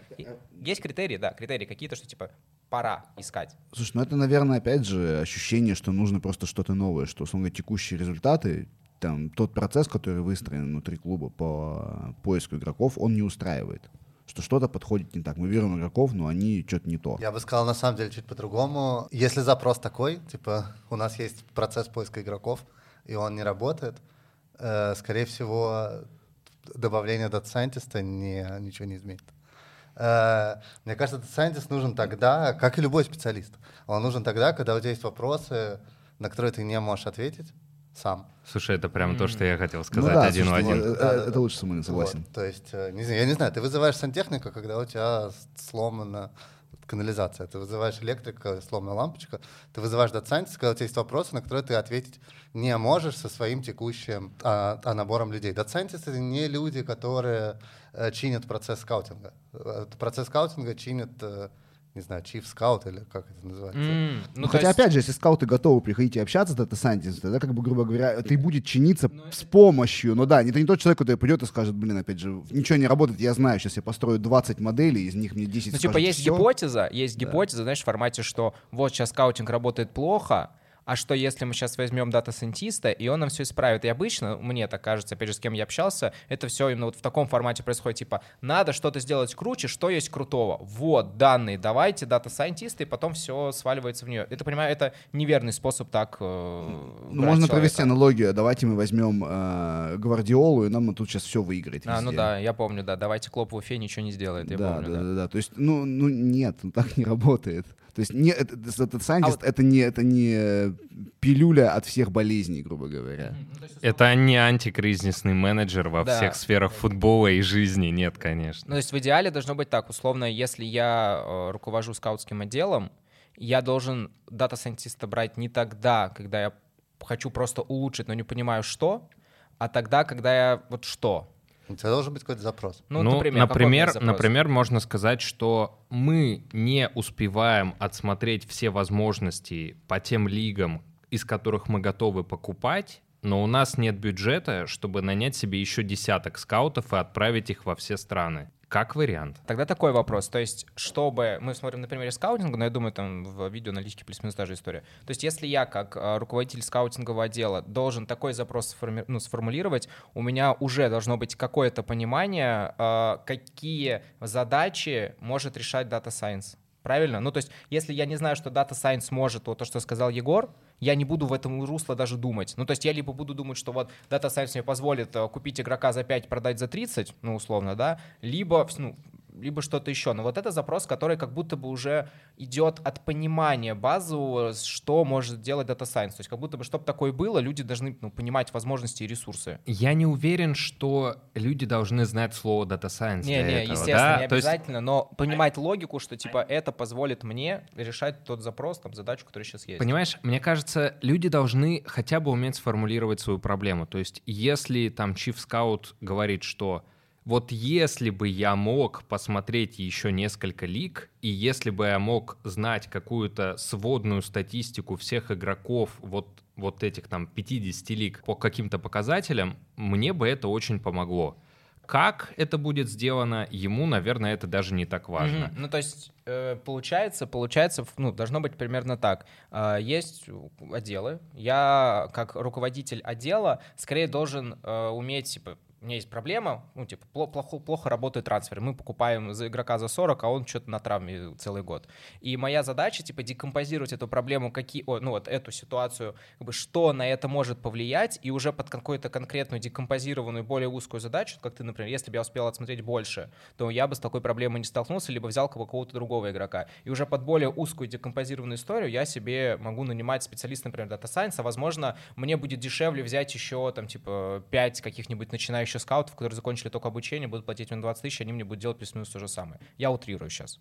Но логика примерно такая, правильно? Да, это работает при решении любых проблем. Да, я понимаю, но это все аналогично, это я говорю, как я обычно в работе делаю. Да, я не в футболе, но там обычно так работает. Ну, да. Футбол всегда пытается переизобрести бизнес-процессы, как сами да, уже да, сказал. Взять, взять много интернов, студентов подешевле, которые делают, делают работу. Это иногда имеет место быть, но опять же, другое дело, что это, скорее всего, очень быстро поломается. Одна из задач, если говорить про Россию, мы сейчас потихонечку к ней перейдем, мне интересен ваш взгляд, то, что, говоря про Россию, задача в целом типа не столько учить там аналитиков или людей э, прям типа учиться делать это все руками. Задача сначала скорее просто рассказать типа про возможности и задачи, которые может решать Data Science, чтобы люди имели в голове у себя, ну менеджеры в первую очередь, руководители там скаутского отдела, аналитического отдела, они имели в голове э, ну вот одну из вариантов решения тех проблем, которые есть, Data Science, но не смотрели на это как на волшебную пилюлю, которая нам сейчас все решит. Однозначно. Тут еще, мне кажется, знаешь, такой важный факт, именно наверное, больше для дата-сайентистов, которые приходят, чтобы каждый четко, я это уже говорил, я повторюсь еще раз, каждый четко понимал, что он делает и зачем. Потому что решение принимать должен один человек, там, заниматься скаутингом другой человек, делать data science третий человек. Понятно, что можно думать из такой концепции. Вот, если возьму дата сайентиста, он все решит. Если вы скажете дата сайентисту, чувак, вот те данные и свобода решений, это будет самый счастливый человек на Земле который просто, по сути, может, может играть футбольный менеджер, да, грубо да. говоря. Но, опять же, тут надо убить в себе вот это вот э, ощущение, что я сейчас тут им решу все. Нет, ты не решишь все, ты поможешь только принять решение, ты не знаешь всего, что mm-hmm. знает там компетентный человек, скаутинг, э, скаут, э, спортивный директор, ну, человек, который происходит, ну, проводит процесс переговоров там, с футболистом, с агентом и так далее, это спортдир обычно. Вот. Вот, вот, вот это очень важно. Это, кстати, очень перекликается с э, тоже мы то, что в прошлом выпуске с э, Лешей Шамином из Динамо обсуждали. Он говорит, мне очень нравится эта мысль, тем, что аналитик не придумывает стратегию, не придумывает тактику на матч, он просто экономит время главного тренера для того, чтобы главный тренер занимался какими-то другими задачами. Все, по факту, почти любой главный тренер может сделать то же самое, что и аналитик, скорее всего, делает это быстрее и более качественно, потому что он сделает под свои задачи. Он просто делегирует по факту задачу, и это, конечно, Data Science, в принципе, все то же самое так и работает. Снова эта концепция, да, менеджера и Ну, все, все как в бизнесе в нормальном, да? Да, да, да, да про Россию немножко поговорим. Э, давайте так. В России можно клубы поделить, ну, давайте на три некие касты, это некая моя в голове сегментация, не знаю, сколько она корректна или нет, но вот есть типа три каких-то класса клубов. Первый класс — это более-менее крупные, у которых есть бюджет. Это отделы, где есть несколько аналитиков. Мы сейчас не говорим про дата сайент дата сайентиста ну, нормальных нигде сейчас нет в российских клубах, прям таких, те, кто профессиональные. Еще раз, есть большие клубы, где несколько человек работают в аналитическом отделе, несколько человек работают в скаутском отделе. Это вот верхняя каста. Есть средняя, бюджет, где есть, ой, клубы, где есть бюджет на одного аналитика. Это человек, который э, ну, разные функции выполняет, он один, но он полноценно работает. И есть третий э, класс клубов, аналитиков — это те, которые вообще без аналитиков, либо у них аналитика — это типа тренер-аналитик, либо кто-то из тренерского штаба выполняет функционал аналитика. Давайте третью мы сейчас не берем, потому что это очень далеко. Если говорить про первый, давайте про первый сначала. Тех, у которых есть бюджет, несколько человек работают в аналитическом отделе. Как они могут интегрировать э, в свою работу, ну, им прийти работу с данными? Не обязательно, я имею в виду, что нанять дата-сайентиста, который будет все считать и так далее, но как они в свою работу могут функцию работы с данными, которая вот позволит там экономить время, увеличить, там, повышать вероятность чего-то? Мне кажется, надо для начала, в принципе, декомпозировать процессы работы, чтобы их можно было оцифровать. Потому что некоторые люди, конечно, говорят, что моя работа настолько сложная, что я не могу даже выделить в ней какие-то части, и их, и их невозможно оцифровать никак, потому что я гений, который что-то такое вот э, у него в разуме есть, некая субстанция, которая принимает какие-то решения. Нет, но он гений, что придумал свою, он типа понимает, э, что он сделает, но давайте поможем гению, просто сэкономить его время и да. оцифруем. Никто гениальность не отрицает. Вот тут очень важно. Да, то есть здесь дело в том, что гениальность не в том, что это невозможно понять и объяснить, да, а в том, что человек очень много знает, у него есть интуиция, очень много данных где-то на подкорке, и он их достает быстро и применяет, но по факту большинство вещей можно оцифровать и объяснить, как они работают. И вот эти куски, которые легко оцифровываются, потому что не все оцифровывается легко, вот в этом одна из основных проблем, то, что оцифровывается легко, можно оцифровать и этот кусок времени у человека освободить. Я слышал про скаута, э, который работает по Латинской Америке у Шахтера. Он говорил, что он собирает огромные таблицы обо всех игроках, которые играют в нескольких лигах там. То есть он э, поставил себе прям такую цель сесть и записать все, что он знает обо всех игроках там в определенном списке лиг. И он ведет огромные таблицы, где говорит, вот он, у него такие сильные стороны, такие слабые стороны. Э, здесь Это качественно, он... да, все происходит? Типа он смотрит и пишет. Ну, в таблице. Ну, вроде того, да. То есть где-то он ездит прямо на стадионы, где-то он смотрит записи mm-hmm. и так далее. И, в принципе, часть из этой работы можно было бы оцифровать, и часть из нее можно было бы сделать даже более точной, потому что человек все-таки несовершенен, и он не может все осмотреть и все отсмотреть, все матчи. Там, условно говоря, можно было бы добавить даже данных, условно говоря, в эти таблицы. Вот, поэтому сначала нужно декомпозировать процесс и понять, какие части оттуда удачно оцифровываются и что здесь сэкономит время, либо принесет какой-то выигрыш в качестве. И после этого, когда ты уже, опять же, декомпозировал, к этому возвращаемся, понимаешь, какие у тебя есть задачи, которые надо решать, ты уже смотришь, какая из этих задач может быть э, решена за счет э, Data Science, типа за счет внедрения данных. Даже Или даже не Data Science, просто за счет данных. Да, да просто за счет аналитики говоря, данных. Да. Есть и там те же провайдеры, тот же там Вайскаут, не знаю, StatsBomb, у них уже есть готовые там BI-тулы, и в Вайскаут, например, там видео интегрировано, где, в принципе, на многие из этих вопросов уже есть ответы. Да, то есть ты можешь уже не ставить себе, например, задачу «я хочу отсмотреть все 5000 игроков этой лиги лично», потому что на самом деле 3000 из них не представляют для тебя вообще никакого интереса, и тебе не стоит тратить даже на них свое драгоценное время. Да, но уже более какие-то детальные вещи, которые именно тебе нужны, то то, чего нету вот в этом всем, ты уже берешь отдел Data Science, который будет для тебя это считать, помогать этому искать ответы на вопросы. Ну, то есть здесь, опять же, мы упираемся, ну, это как в моей картине мира, то, что все-таки люди, которые вот декомпозируют анализируют задачи и ищут решение этих задач, они должны понимать, что именно и каким образом э, работа с данными позволит им решить. Типа, это ты можешь решить с помощью данных, это скорее не можешь. Тут надо типа, вопрос ну, да. образования в этом Ну смысле. да, и, в принципе, надо коммуникация с людьми, которые уже, наверное, работают в Data Science, которые, mm-hmm. в принципе, знают, можно ли это решить, или им хотя бы иметь представление, окей, можно ли это решить. Окей, а если мы говорим про клубы, которые из второй касты, там, где типа, есть один аналитик, я прям вот пару примеров даже расскажу, почти все, с кем я общался, они говорят примерно следующее. Это аналитики, видеоаналитики, не тренер-аналитик, а именно есть тренер-аналитик, ну, тот, кто работает с командой, есть видеоаналитик, который в основном работает с анализом по видео своей команды, анализ по видео соперника. Я говорю, как-то вы работу там с данными применяете и так далее, он говорит, нам интересно, но у меня нет на это физически вообще никакого времени. То есть в такой, такой ситуации действительно нет пока смысла смотреть на данные, потому что непонятно, ну, если у тебя нет на это времени, то нет смысла в это направление смотреть. Или надо как-то разбираться, что пробовать применять. Или это должно идти не от аналитика, а от кого-то, кто сверху, типа спортдир или еще кого-то. Ну, в идеале это должно, конечно, идти сверху. Опять же, если инициатива аналитика, либо находишь время. Ну, это, это, это, извиняюсь за грубость, но правда, это, ну, это так. Ну, на то, чтобы на изучить работе. или что? Да, ну, да, типа, да, ты идешь да. на YouTube-канал Friends of Tracking или куда? То есть ты идешь учить, а что учить? Ну, типа, что читать вообще? Слушай, ну, Friends of Tracking не научит тебя кодить, опять же. Он научит тебя только понимать, что существует. Можно просмотреть, прослушать. Это даже, в принципе, опять же, если там есть английский, это не так уж и сложно. Просто базовая информация о том, что существует.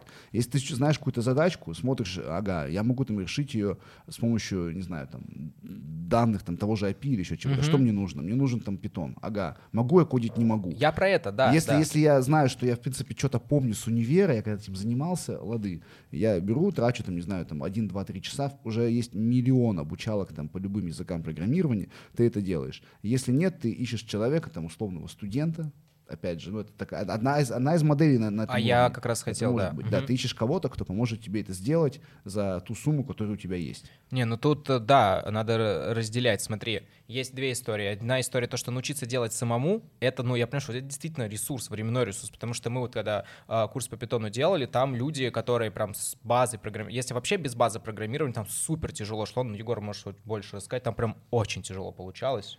Ну, я не могу сказать, что получалось у ребят прям совсем тяжело по сравнению с тем, что я видел.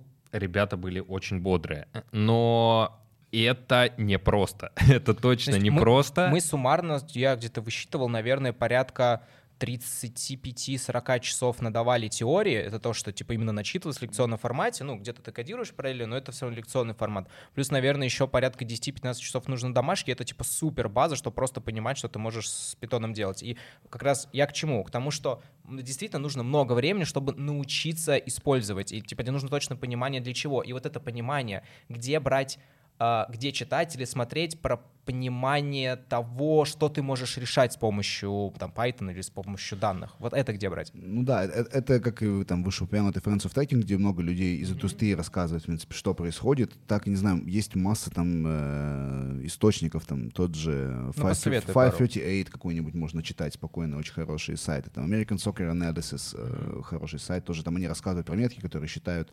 Training Ground Guru иногда выпускают хорошие подкасты с людьми из, там, из э, АПЛ, э, чемпионшипа, по-моему, даже иногда они еще людей, Да. ан- англоговорящих в основном. у них Да, ну хадловский подкаст Да, да, да, да, да. Это можно узнавать. Есть еще такая мысль, что это такая индустрия. Тут нужно, наверное, со спецификой все-таки просто принять ее, что чтобы в нее попасть с любой из сторон, нужно потратить много времени, и зачастую это будет бесплатно. Вот это, это, это просто так. Не знаю, можно выбрать кучу людей, которые уже работают, хоть в РПЛ, хоть в АПЛ, хоть в Бундеслиге. Очень много людей писали какие-то блоги, делали какие-то отчеты для людей, которые уже в клубе, делали какую-то небольшую работу. И они делали это бесплатно. Э, Это просто так. Опять же, если мы возвращаемся вот к этому второму тиру, который ты назвал, да, здесь, мне кажется, очень классная э, схема в том, что вот аналитик, который есть в клубе, он понимает, что можно сделать, он все-таки находит человека, 100%. человека, который нас- сделает это просто лучше него, это нормально. Да, каждый просто делает свою работу. Вот то, то, в чем он шарит. К нему приходит человек, не знаю, там, условно, там, Саммер, да, и говорит, блин, слушай, ты работаешь там, не знаю, в Химках, а я вот всю жизнь живу в Химках, и я шарю, я там учусь в университете на четвертом курсе, или я уже там работаю в индустрии там 2-3 года. Мне вот это интересно.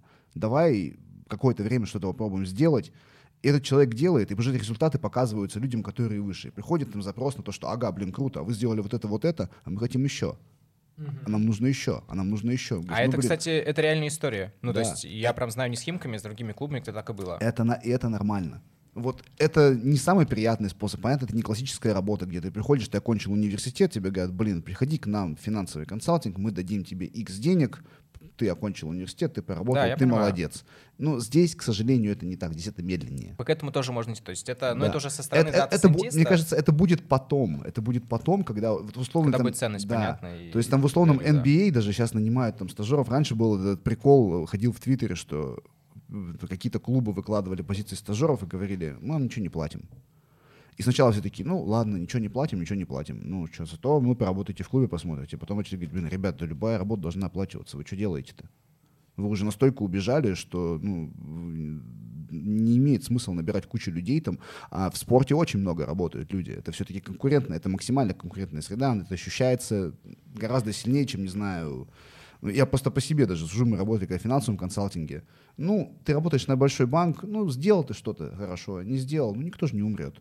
Мгм. Глобально как бы и в футболе никто не умрет, но все-таки это из-за того, что сама, сам спорт — это, в принципе, конкурентная, опять же, среда, Мгм. это гораздо острее ощущается. То есть это все как бы развивается. Пока что это вот ну, на, на таком уровне. Там в России, например, это так. В Германии немножко по-другому это выстраивается, просто потому что система чуть более развита. Да? Люди приходят с институтов, они делают там практики какие-то в клубах или там в провайдерах или еще Мгм. что-то, получают там какие-то деньги, в принципе, на которые можно существовать, да, и жить нормально. Вот. И постепенно приходят, приходят там в клуб или в провайдера, или, не знаю, в консалтинг какой-нибудь, или в медиакомпанию, куда угодно. Ну, у нас такое в России есть, наверное, где-то, что касается именно видеоаналитиков, хотя там тоже очень конкурентно, и очень мало мест, но такое хотя бы встречается с, дан... ну, с дата-сайентистами, если ты с данными работаешь, ну, не, не знаю, я говорю, сегодня, как уже говорил, я не знаю ни одного клуба, где работает человек отдельный по работе с данными, ну, прям кто сегодня. Ну, Ну в Германии это постепенно. То есть в том же ДФБ, я помню, когда там мы э, участвовали в хакатоне, там был первый верк-студент, это как практикант, только на 20 часов в неделю. Это ча- ча- частая практика в Германии, что нанимают э, либо сту- студентов-практикантов полностью, да, на полный рабочий день, либо ну, part-time, э, ребят, которые там 20 часов занимаются. Это помогает студентам просто учиться в университете. Вот, и там был парень, э, работал он э, на part-time, верк-студентом, достаточно хорошо работал, его потом взяли в штаб, как бы он, ну, работал, раб- по-моему, до сих пор работает в ДФБ, не помню, по-моему, не уходил никуда. Но если даже ушел, то внутри индустрии. Да, слушай, коллаборация для таких клубов второго тира, наверное, может быть интересным вариантом, потому что обучение программированию — это долго. Это очень долго. То есть представь, если ты аналитик, видеоаналитик какого-нибудь клуба РПЛ или ФНЛ, который э, отсматривает кучу матчей, делает нарезки, то, скорее всего, ты даже на основной работе работаешь не 40 часов в неделю, Ну, а вообще не гораздо 40 больше. точно, Может вообще быть не и 40, 60 да, все вполне конечно. себе. А представь, вот у нас на курсе ребята за полтора месяца интенсива, получая фидбэк по первому запросу, по сути, научились не бояться кода, запускать какие-то готовые примеры и писать несколько шаблонных вещей и строить несколько шаблонных графиков. То есть это отличный старт за полтора месяца, но для того, чтобы самостоятельно писать какие-то решения, чтобы наработать опыт, который, по сути, собирается годами, то есть, чтобы собрать все шишки в IT-индустрии, надо там 5 лет, может быть, 10 лет, чтобы э, ты любую проблему такой, о, я знаю, как это решать, я знаю, как э, с этим бороться. У меня такое уже было там пару лет назад. Вот. А если у тебя есть очень интенсивная full-time работа, то твое обучение программированию может занять у тебя просто годы. А в индустрии, где ты хочешь достигать успехов прямо сейчас, улучшать результаты прямо сейчас, это неприемлемо.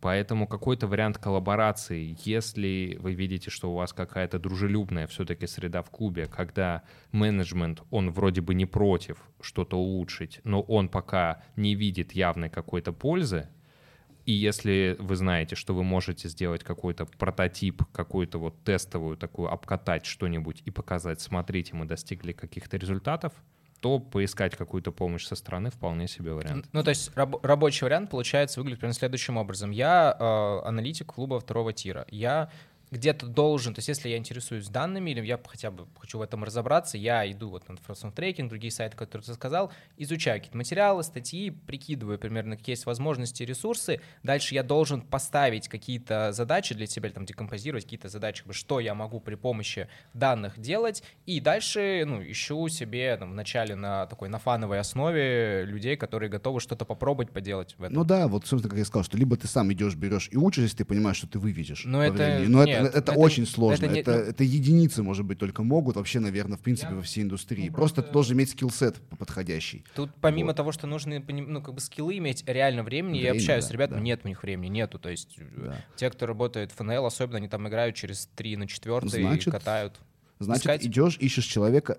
Я- таких людей очень много будет. А я Почему? вам- Потому что футбол социальный институт. Все очень хотят Да. футбол, и ну тут Да. от нас, у нас, во-первых, все, ну, вот у нас два потока прошло, у нас есть ребята, которые не из, э, ой, нет, люди из потока, наверное, не совсем подойдут, они скорее не на том уровне скиллов. Я точно знаю, есть чат, э, который Жень Шевелев сделал, где человек 50 сидит дата-сайентистов, и Женя им, например, что-то подкидывает, они что-то делают, и они это делают просто по фану, потому что хочется что-то поделать для футбола. И таких людей очень много, поэтому если вы слушаете, можете спокойно ну, написать либо нам, мы, кому есть запрос, с кем-то вас познакомим, либо, ну, пробовать самим писать в, в холодную в клубы, ну, людям лучше, аналитикам лично, но там не факт, что у кого-то будет запрос. Как я понимаю, если человек, именно дата сайентист сам пишет проактивно, есть риск столкнуться с проблемой, что аналитики не до конца понимают, что можно и нужно, и просто это будет сделано, ну, типа, не подо что, типа, ну, прикольно, ну, красиво, как это потом имплементировать, непонятно. То есть должен быть все равно запрос какой-то от аналитика с пониманием, что можно делать.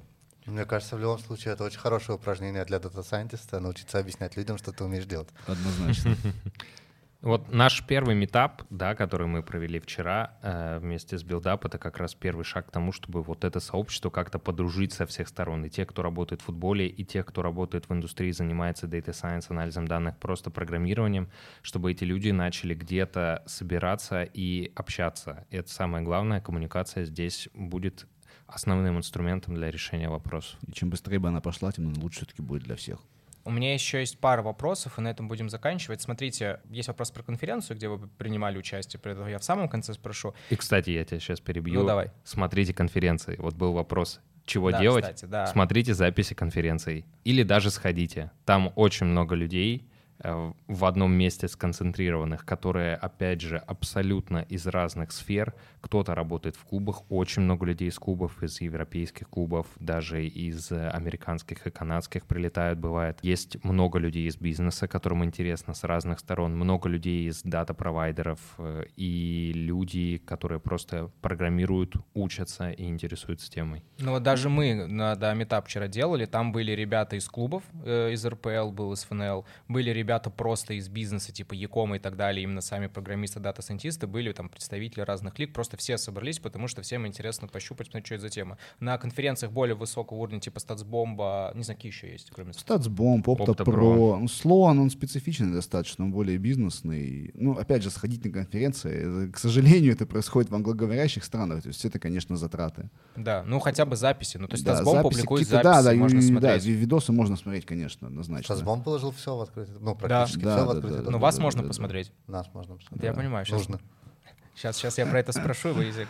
Смотрите, мы немножко поговорили вот про то, что, что людям можно делать. В целом, вот смотрите, если есть человек, дата-сайентист, у него есть желание попасть работать в футбол. Давайте первое, почему ему этого не нужно делать, ну то есть с какими он сложностями столкнется, чтобы сразу, ну, прибить это желание, не потому что я как бы злой или говорю, не надо идти в футбол, просто потому что я постоянно сталкиваюсь с видеоаналитиками, с дата-сайентистами, просто с людьми, такие, я хочу поменять профессию, работать в футбол, которые такие, я буду с утра до вечера заниматься футбиком и кайфовать, а когда узнают многие трудности, все такие, да ну, что-то нормально у меня. Вот для дата-сайентиста какие основные проблемы? Что, Слушай, хором будем говорить? но- Да, ну тут очевидно. есть меня- Да, да, да. Много работы, мало денег. Да, у меня, у меня есть несколько забавных историй, как раз, которые мы на конференции подцепили. Ребята из крупного итальянского клуба, э, когда я подошел к ним пообщаться в целом, они говорят, о, что, тоже хочешь присоединиться к клубу бедных неудачников, да?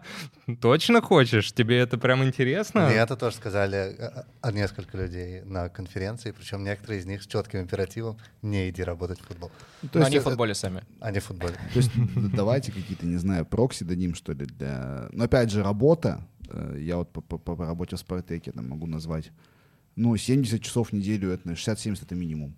Мгм. Выходные тоже или это просто очень Выходные много тоже. будней? Выходные тоже. Нормированы или как бы как получится? Нет, как получится. На самом Ну, деле, Германия в понятно. этом плане хорошо. Гибко, то, что, ну, понятно, мы там начинаем все равно там 8-9 утра, заканчиваем там, когда придется. Но, но, но гибкость есть. Опять же, что, наверное, все-таки пандемию, удаленка, все эти вещи поменяли, это однозначно. Дальше не с- ма- мало денег. Мало денег. Условно говоря, берется там зарплата, не знаю, дата-сайентиста в e-commerce, финансах, чем угодно. А, Если вам повезет, будете получать среднее. И Нет, то, ну и чё, то. Я не знаю, с кем я общался, типа нет. Ну вот смотри, у меня было среднее в Германии, я пошел на понижение процентов на 10. Но это, мне кажется, тебе повезло, не? Это, это прям Ну да. еще и повезло. Э- да. Это потому, что ты работаешь не в клубе, скорее Да, да, всего. я, да, я работаю не в клубе, да. Ну, я знаю пример, когда было среднее Мгм. в Германии, э, и даже, в принципе, выше среднего знаю пример. Но, опять же, здесь ты должен быть, должны четко понимать, зачем тебя берут, и ты должен быть хорош. Ты должен прям быть очень Я хорош. подозреваю, что это прям звезда. Это единичные. Ну, это. А да, обычно- да, обычно это, это единичные типа- случаи, когда тебе платят прям хорошо. Обычно минус 50%, в два до, раза до- меньше, до- чем... до- от- до минус 50%. Ну, спокойно. относительно рынка, типа, условно, я могу Да. пойти работать в бизнес, и если я пойду близко к футболу, это будет минус 50% где-то. Ну да. да. Слушай, Я СНГ думаю, минус истории. 66% тоже может быть Э, спокойно. 66% может быть, да. СНГ истории, которые мне известны, люди, которые работают ну, не, не в клубах, а даже рядом, то есть в более даже бизнесовых, в бизнесовых сферах, там зарплата может быть в два, а кое-где и в три раза ниже, чем то, что они мог- могли бы получать. Опять же, я скажу, наверное, что это пока что. Нет, Да. я- мы Вот говорим про пока сегодня. что. мы Сейчас, говорим про да, сегодня, сейчас, конечно. сейчас, сейчас это так. То есть, ну, это та же ситуация, опять же, наверное, уже миллион раз говорил, как и с геймдевом. Да? Люди идут, ну, опять же, там какие-то не, не локальные приложухи на андроиде, да, там, чтобы рекламу впихнуть, и Мгм. можно быстрее. А если он говорит, люди идут там работать, там, де- делать там работу для, не знаю, писать новые движки там для шутеров или еще чего-нибудь, на крупной компании. Люди идут туда, потому что это весело. Да, я понимаю. Вот, вот как бы банально это не звучало. Ты идешь, ты кайфуешь от работы. Я по своему ощущению даже скажу. Я работал тут пять лет. Э, ну, мне не было такого, что я встаю и иду на работу и думаю, о, как классно, я иду работать, боже мой, это работа всей моей жизни, я хочу быть там всегда. А вот сейчас у меня очень близкое ощущение это круто, это, Это, круто. это потрясающе. То есть как бы тогда Это у тебя ценнее- хватает ценнее денег. у тебя хватает ресурса и работать там, делать эти бешеные овертаймы, ну, когда уже тебе организм говорит, типа, старина, что-то как-то уже это тяжело. Мгм. Вот тогда ты уже останавливаешься, конечно. Все эти вещи с выгоранием и прочее. а В спорте это уже, уже даже про спортсменов очень много говорят про ментальное выгорание. Да, в принципе, про любых людей. Это такие проблемы, о которых, Ну, богу, интенсивность, говорят. она, интенсивность, Да. она в любом случае повышает вероятность выгорания. Ну Да, Окей. слушай, на конференции один э, сотрудник как раз поделился, что он прям выгорел, работая в футбольном Data Science, что от него требуют невозможных вещей, бизнес требует, он не понимает, что можно сделать, а чего сделать нельзя с помощью этих моделей. Они требуют делать это в нереальные сроки, достигать каких-то нереальных результатов и потом впаривать это, заворачивая в какую-то маркетинговую обертку, э, штука, которая не работает. Это провайдер какой-то, Вот. ну, без А, названий. э, Это человек, который делает именно модели для вот, футбольных штуковин. Мгм. Ну, то есть, Вот. получается, третий большой Он- минус, в котором, типа, первый, понятно, график, интенсивность, вторая — это зарплата ниже, чем э, аналогично, типа, из других отраслей. И третий большой минус — то, что сложный коннект с э, руководством. Ну, возможно... Сложный коннект вообще Дол- со долж- всеми. дол- да, то есть должно быть выстроено, опять же, возвращаемся все, должно быть выстроено хоть в клубе, хоть в дата-провайдере, хоть где, чтобы твоя работа ценилась. Но, но когда- сегодня но- это далеко Да. не везде. Ну, честно скажу, когда она цена, ты получаешь такое огромное удовольствие. И я вот помню, у меня две вещи, наверное, скажу в заключении вот этой, вот этой темы. Первая вещь, я помню, когда я что-то просто пошел, я работал в, в очередную какую-то субботу, что-то у нас там поломалось, мы там что-то чинили. Э, Я пошел пообедать, вроде починили бы все, иду, иду пообедать. Зашел в место рядом с домом, какая-то там бургерная, еще что-то. Идет Бундеслига. Слева от меня сидят три человека, и они минут, наверное, 7 обсуждали, почему там, э, ну, условный Левандовский забил гол с вероятностью там 20%, а не 30, не 40. Я думаю, блин, как круто. Прикольно. Ну, вот, то есть это то, что мы Прикольно. делаем. Да. Вот. А вторая вещь, которую я хочу сказать, что сейчас тоже возможно будет начать, но а, это нормально уйти работать из клуба на что-то, что либо дает тебе больше денег, либо больше комфорта. Ну да. Есть масса, ну, очень много людей думают, что я попал в клуб, и я хочу там быть всю жизнь. Это, это нормально уходить. Я знаю массу примеров, опять же, в Бундеслиге, когда люди уходили и из клуба, там, в дата-провайдеры, в, не знаю, еще в какие-то компании, и от нас люди уходили точно так же, просто из-за высокой нагрузки уходили в другие консалтинговые фирмы, вообще в другие индустрии. Мгм. Это нормально. То есть, ну, не все готовы вот так работать, не все хотят работать. Не, ну просто... Но пробовать однозначно стоит. То есть вот эти вот ощущения, э, это, блин, вот это вот, опять же, это мелкая вещь про вот этих людей, которых я встретил. Это, наверное, одно из вообще из лучших ощущений, которые я испытывал на работе, когда Круто. ты реально видишь Круто. вот то, то, что вы делаете. Ну смотри, окей, я- вот мы проговорили немножечко про минусы, раз пошли к плюсам. Ну, вот простой вопрос. Люди, которые дата-сайентисты, ну, предположим, там, типа, middle, junior, неважно, но которые именно программисты, они послушали минусы, такие, окей, я готов попробовать, послушали твой экстаз от того, что люди обсуждали, что Левандовский забил с 20% вероятностью. Им что делать в России? То есть что им пробовать, кому писать, куда писать, куда идти учиться или что, с чего вообще начать? И особенно, что главный вопрос, вот они живут ну, в России, в СНГ, но они никуда в клубы не пойдут, потому что они в клубах не нужны. Ну, вот на зарплаты и так далее. Что вообще делать, чтобы как-то начинать погружаться?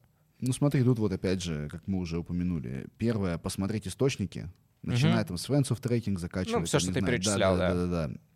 Второе, все-таки, опять же, комьюнити открывается. Опять же, тот же чат Жени Шевелева, те же аналитики, которые, там, не знаю, имена все больше и больше появляются. Наш метап доступ. я интегрирую Метап- снова. Да, да, да, я именно об этом. То есть, ну, то есть мы, мы не пришли сюда продавать там себя, не знаю, мы в принципе хотим просто, чтобы это все развивалось, потому что, ну... Нам самим да- интереснее да будет здесь интересно, работать. Да, да, да и нам, блин, ну все равно не безразличен российский футбол. Какой бы он там корявый бы ни был, там, не знаю, уже вшученный период, но он свой.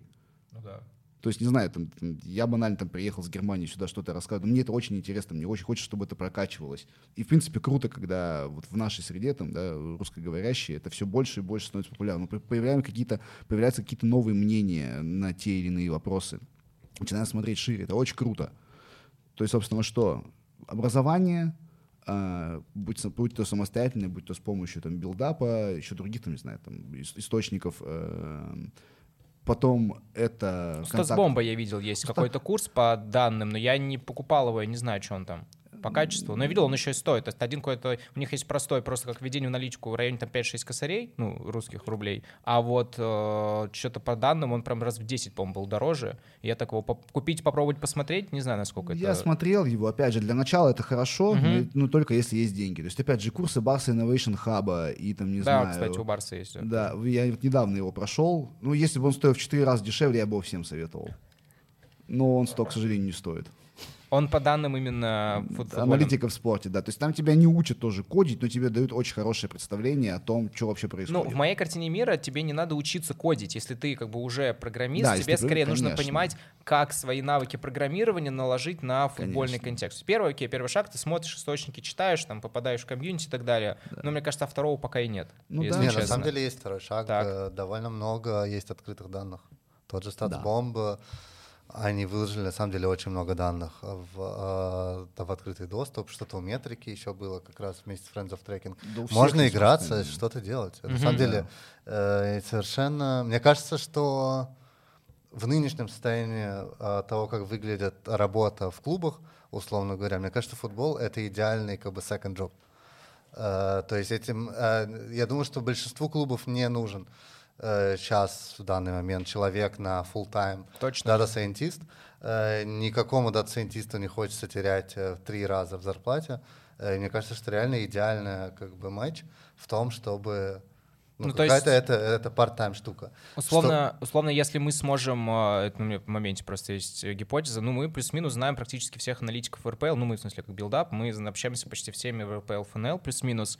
То есть если, там, типа, с помощью нас можно что-то придумать, где есть какой-то запрос от а, аналитиков, да, и есть вот тоже, типа, как чат Жени Шевелева, еще кого-то, чтобы одни с другими матч, чтобы они друг с другом что-то делали, это может быть как неплохой вариант, э, ну, просто потыкаться, попробовать, покрутить, посмотреть. Да, Ну да. достаточно.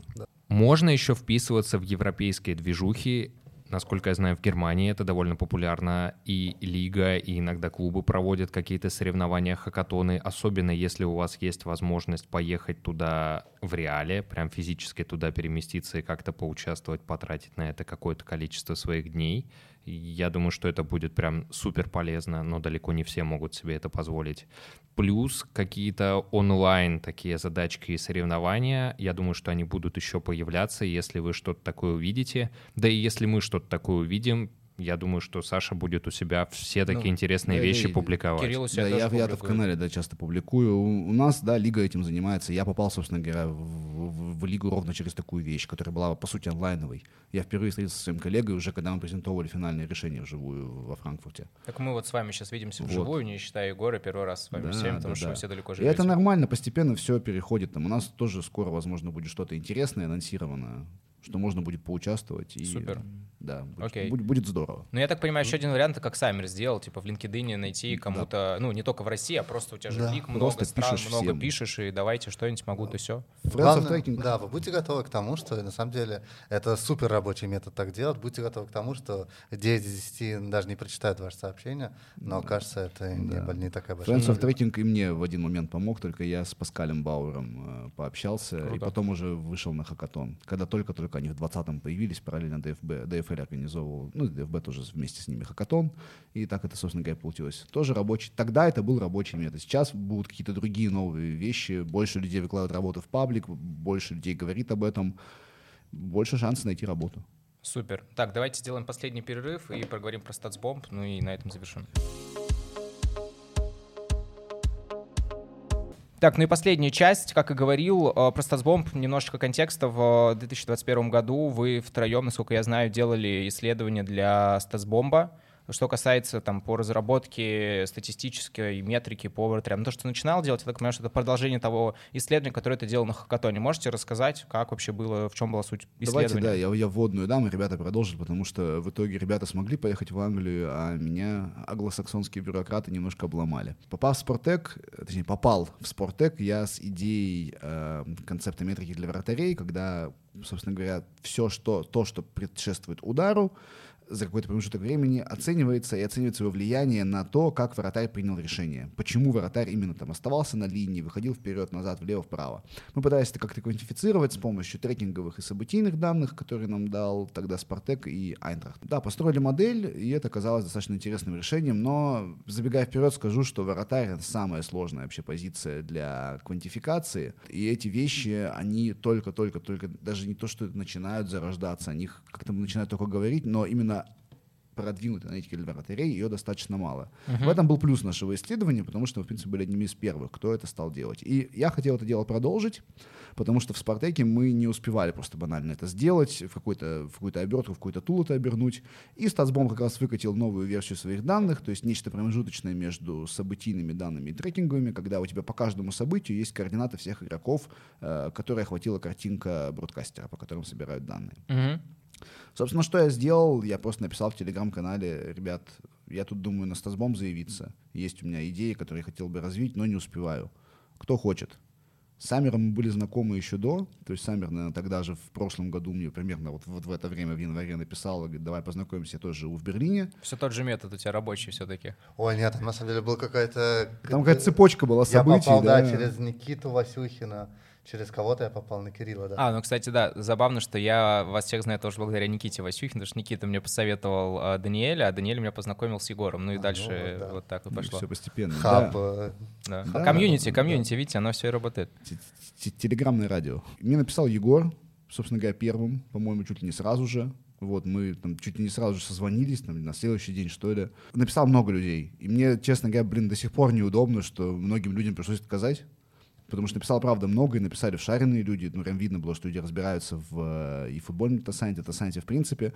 Но у нас как-то очень хорошо сложилась компания, что мы, как бы, каждый силен по-своему, да, там, Ну, короче, у вас распределились Да, компетенции, да, что да, да. в целом хорошо как команда работает. Да, да, да, да. И, собственно говоря, мы просто сформулировали, куда мы хотим продолжать нашу идею, то есть посмотреть побольше сценариев, посмотреть, что еще может влиять на принятие, принятие вратарем решения, поговорить э, с какими-то тренерами или скаутами, что они думают. Э, то есть наша модель там на хакатоне была, что вратарь может, грубо говоря, идти э, на опережение, на сокращение дистанции и спускаться к линии. Мгм. Но так происходит не всегда. Есть еще какие-то, наверное, другие э, сценарии, по которым вратарь действует. Ну, типа, если он стоит. Он может, он может принять решение остаться, да, почему-то. Он может, там, не знаю, сдвинуться влево-вправо, Да. в зависимости от положения там, защитников игроков.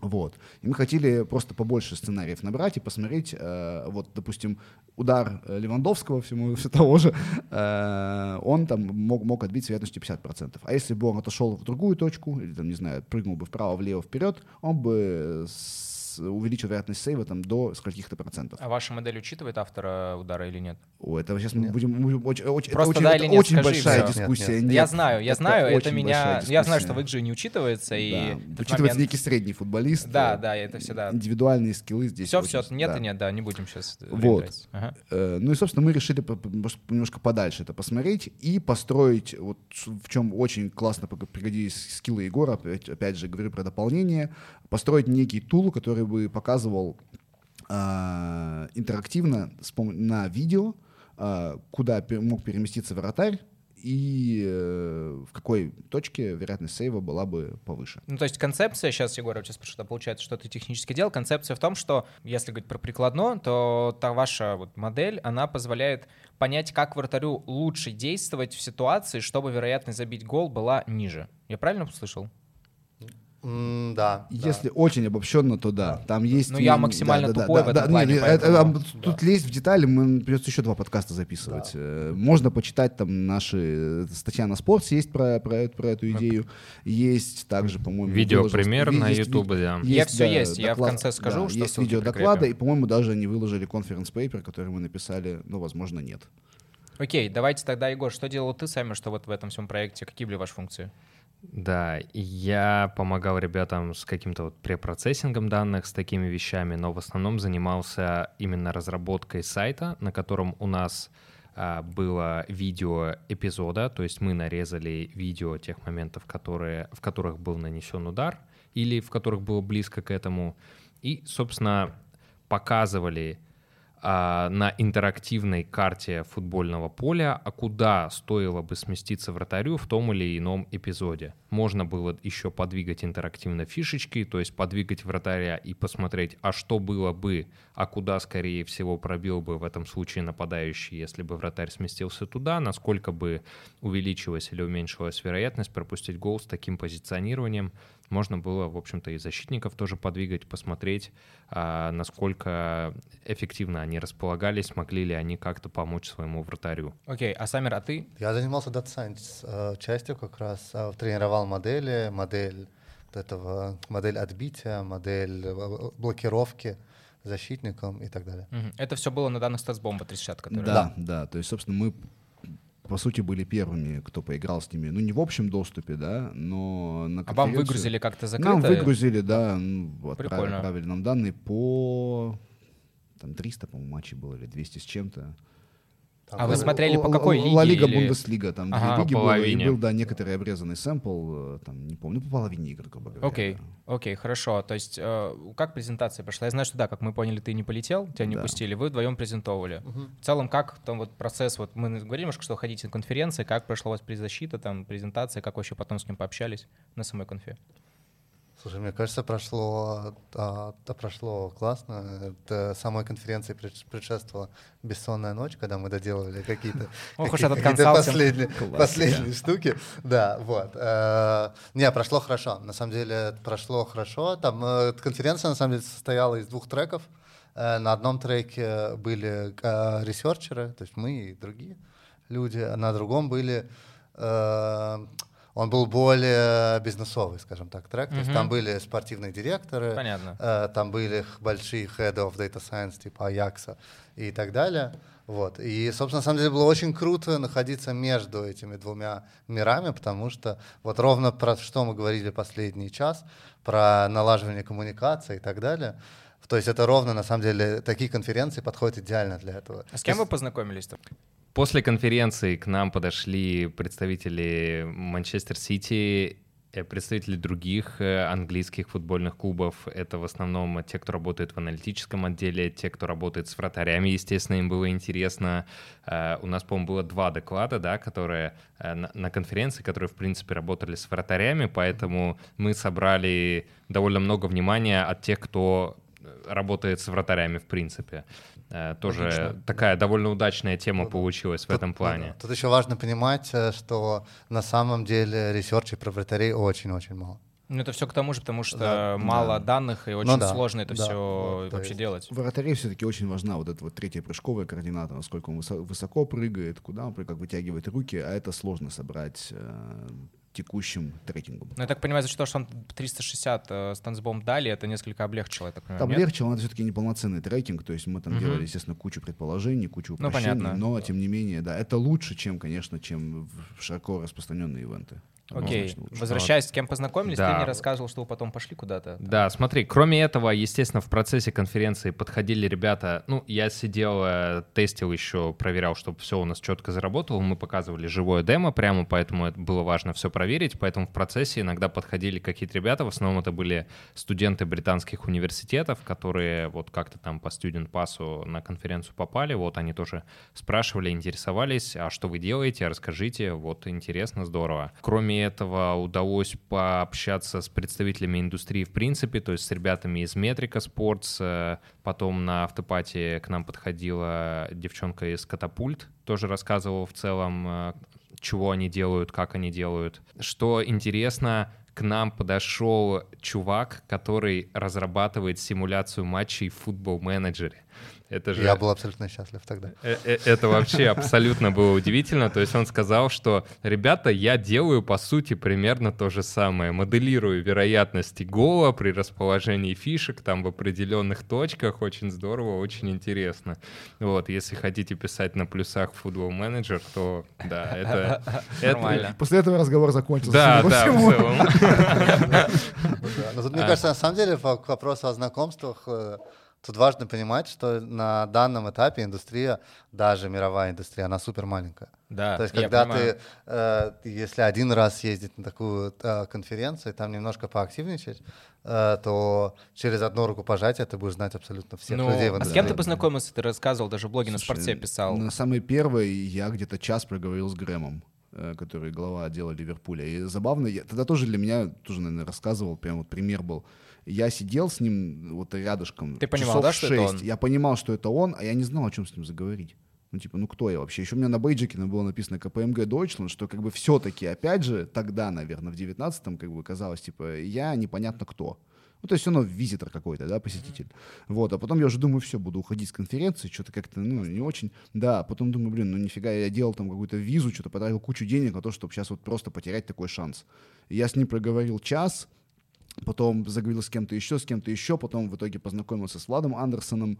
И вот какие-то череда таких знакомств, они, собственно говоря, и привели, наверное, к тому, чем я сейчас занимаюсь. Посещение конференции однозначно стоит того, то есть там можно, опять же, отложить какое-то количество денег, потратиться, если вы реально этим горите. Вот на момент в 2019 году я этим прям очень сильно горел, мне хотелось все поменять, и я использовал просто все возможности, какие только могли быть. На самом деле еще очень интересная штука, которой я был абсолютно поражен на конференции, что когда ты вне этой индустрии, тебе кажется, что на самом деле в футболе уже все все Да, используют, и типа, У ну, меня тоже так было. да, то есть как и, бы... и все ну, работы уже заняты, и не Да. попадешь никуда. Да, да, да. А тут как бы ты разговариваешь с людьми, которые знают индустрию изнутри, и ты узнаешь, что, я не знаю, только три клуба серии А вообще покупают данные.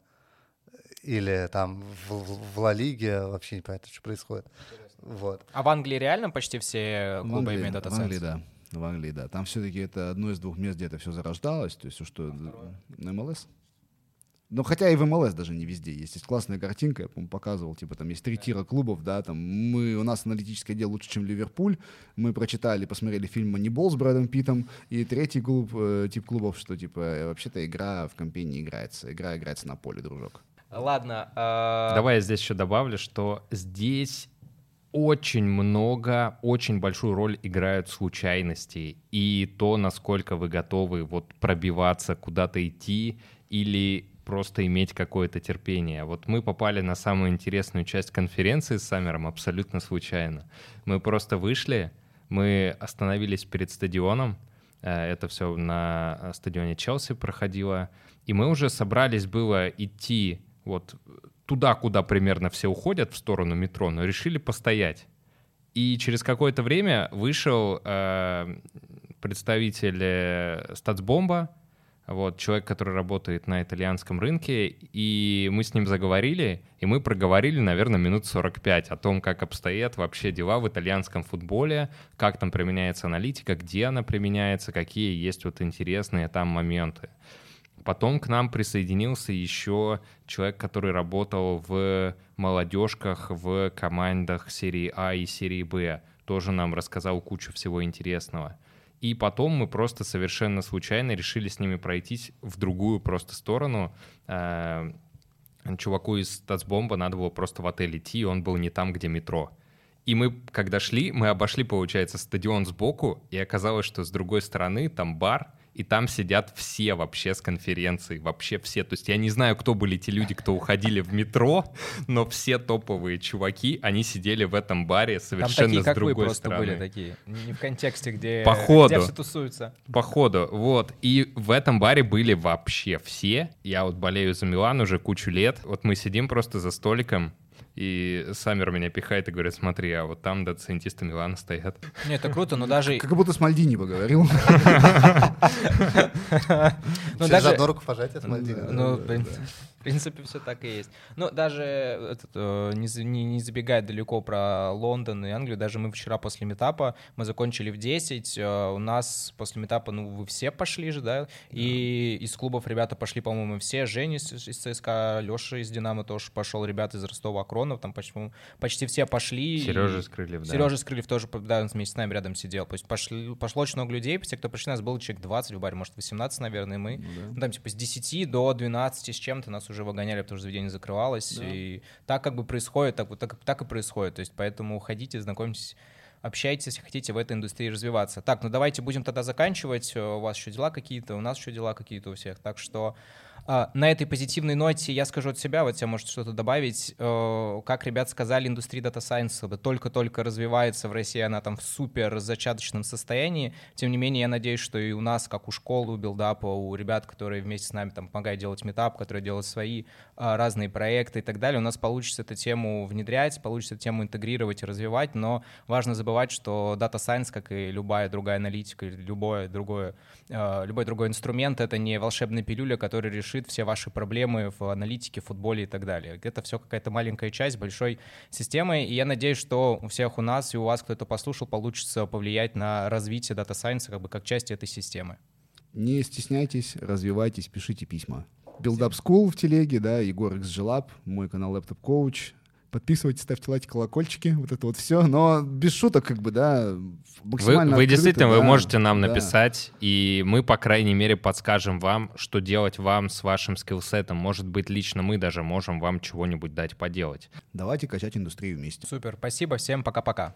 Пока. Пока.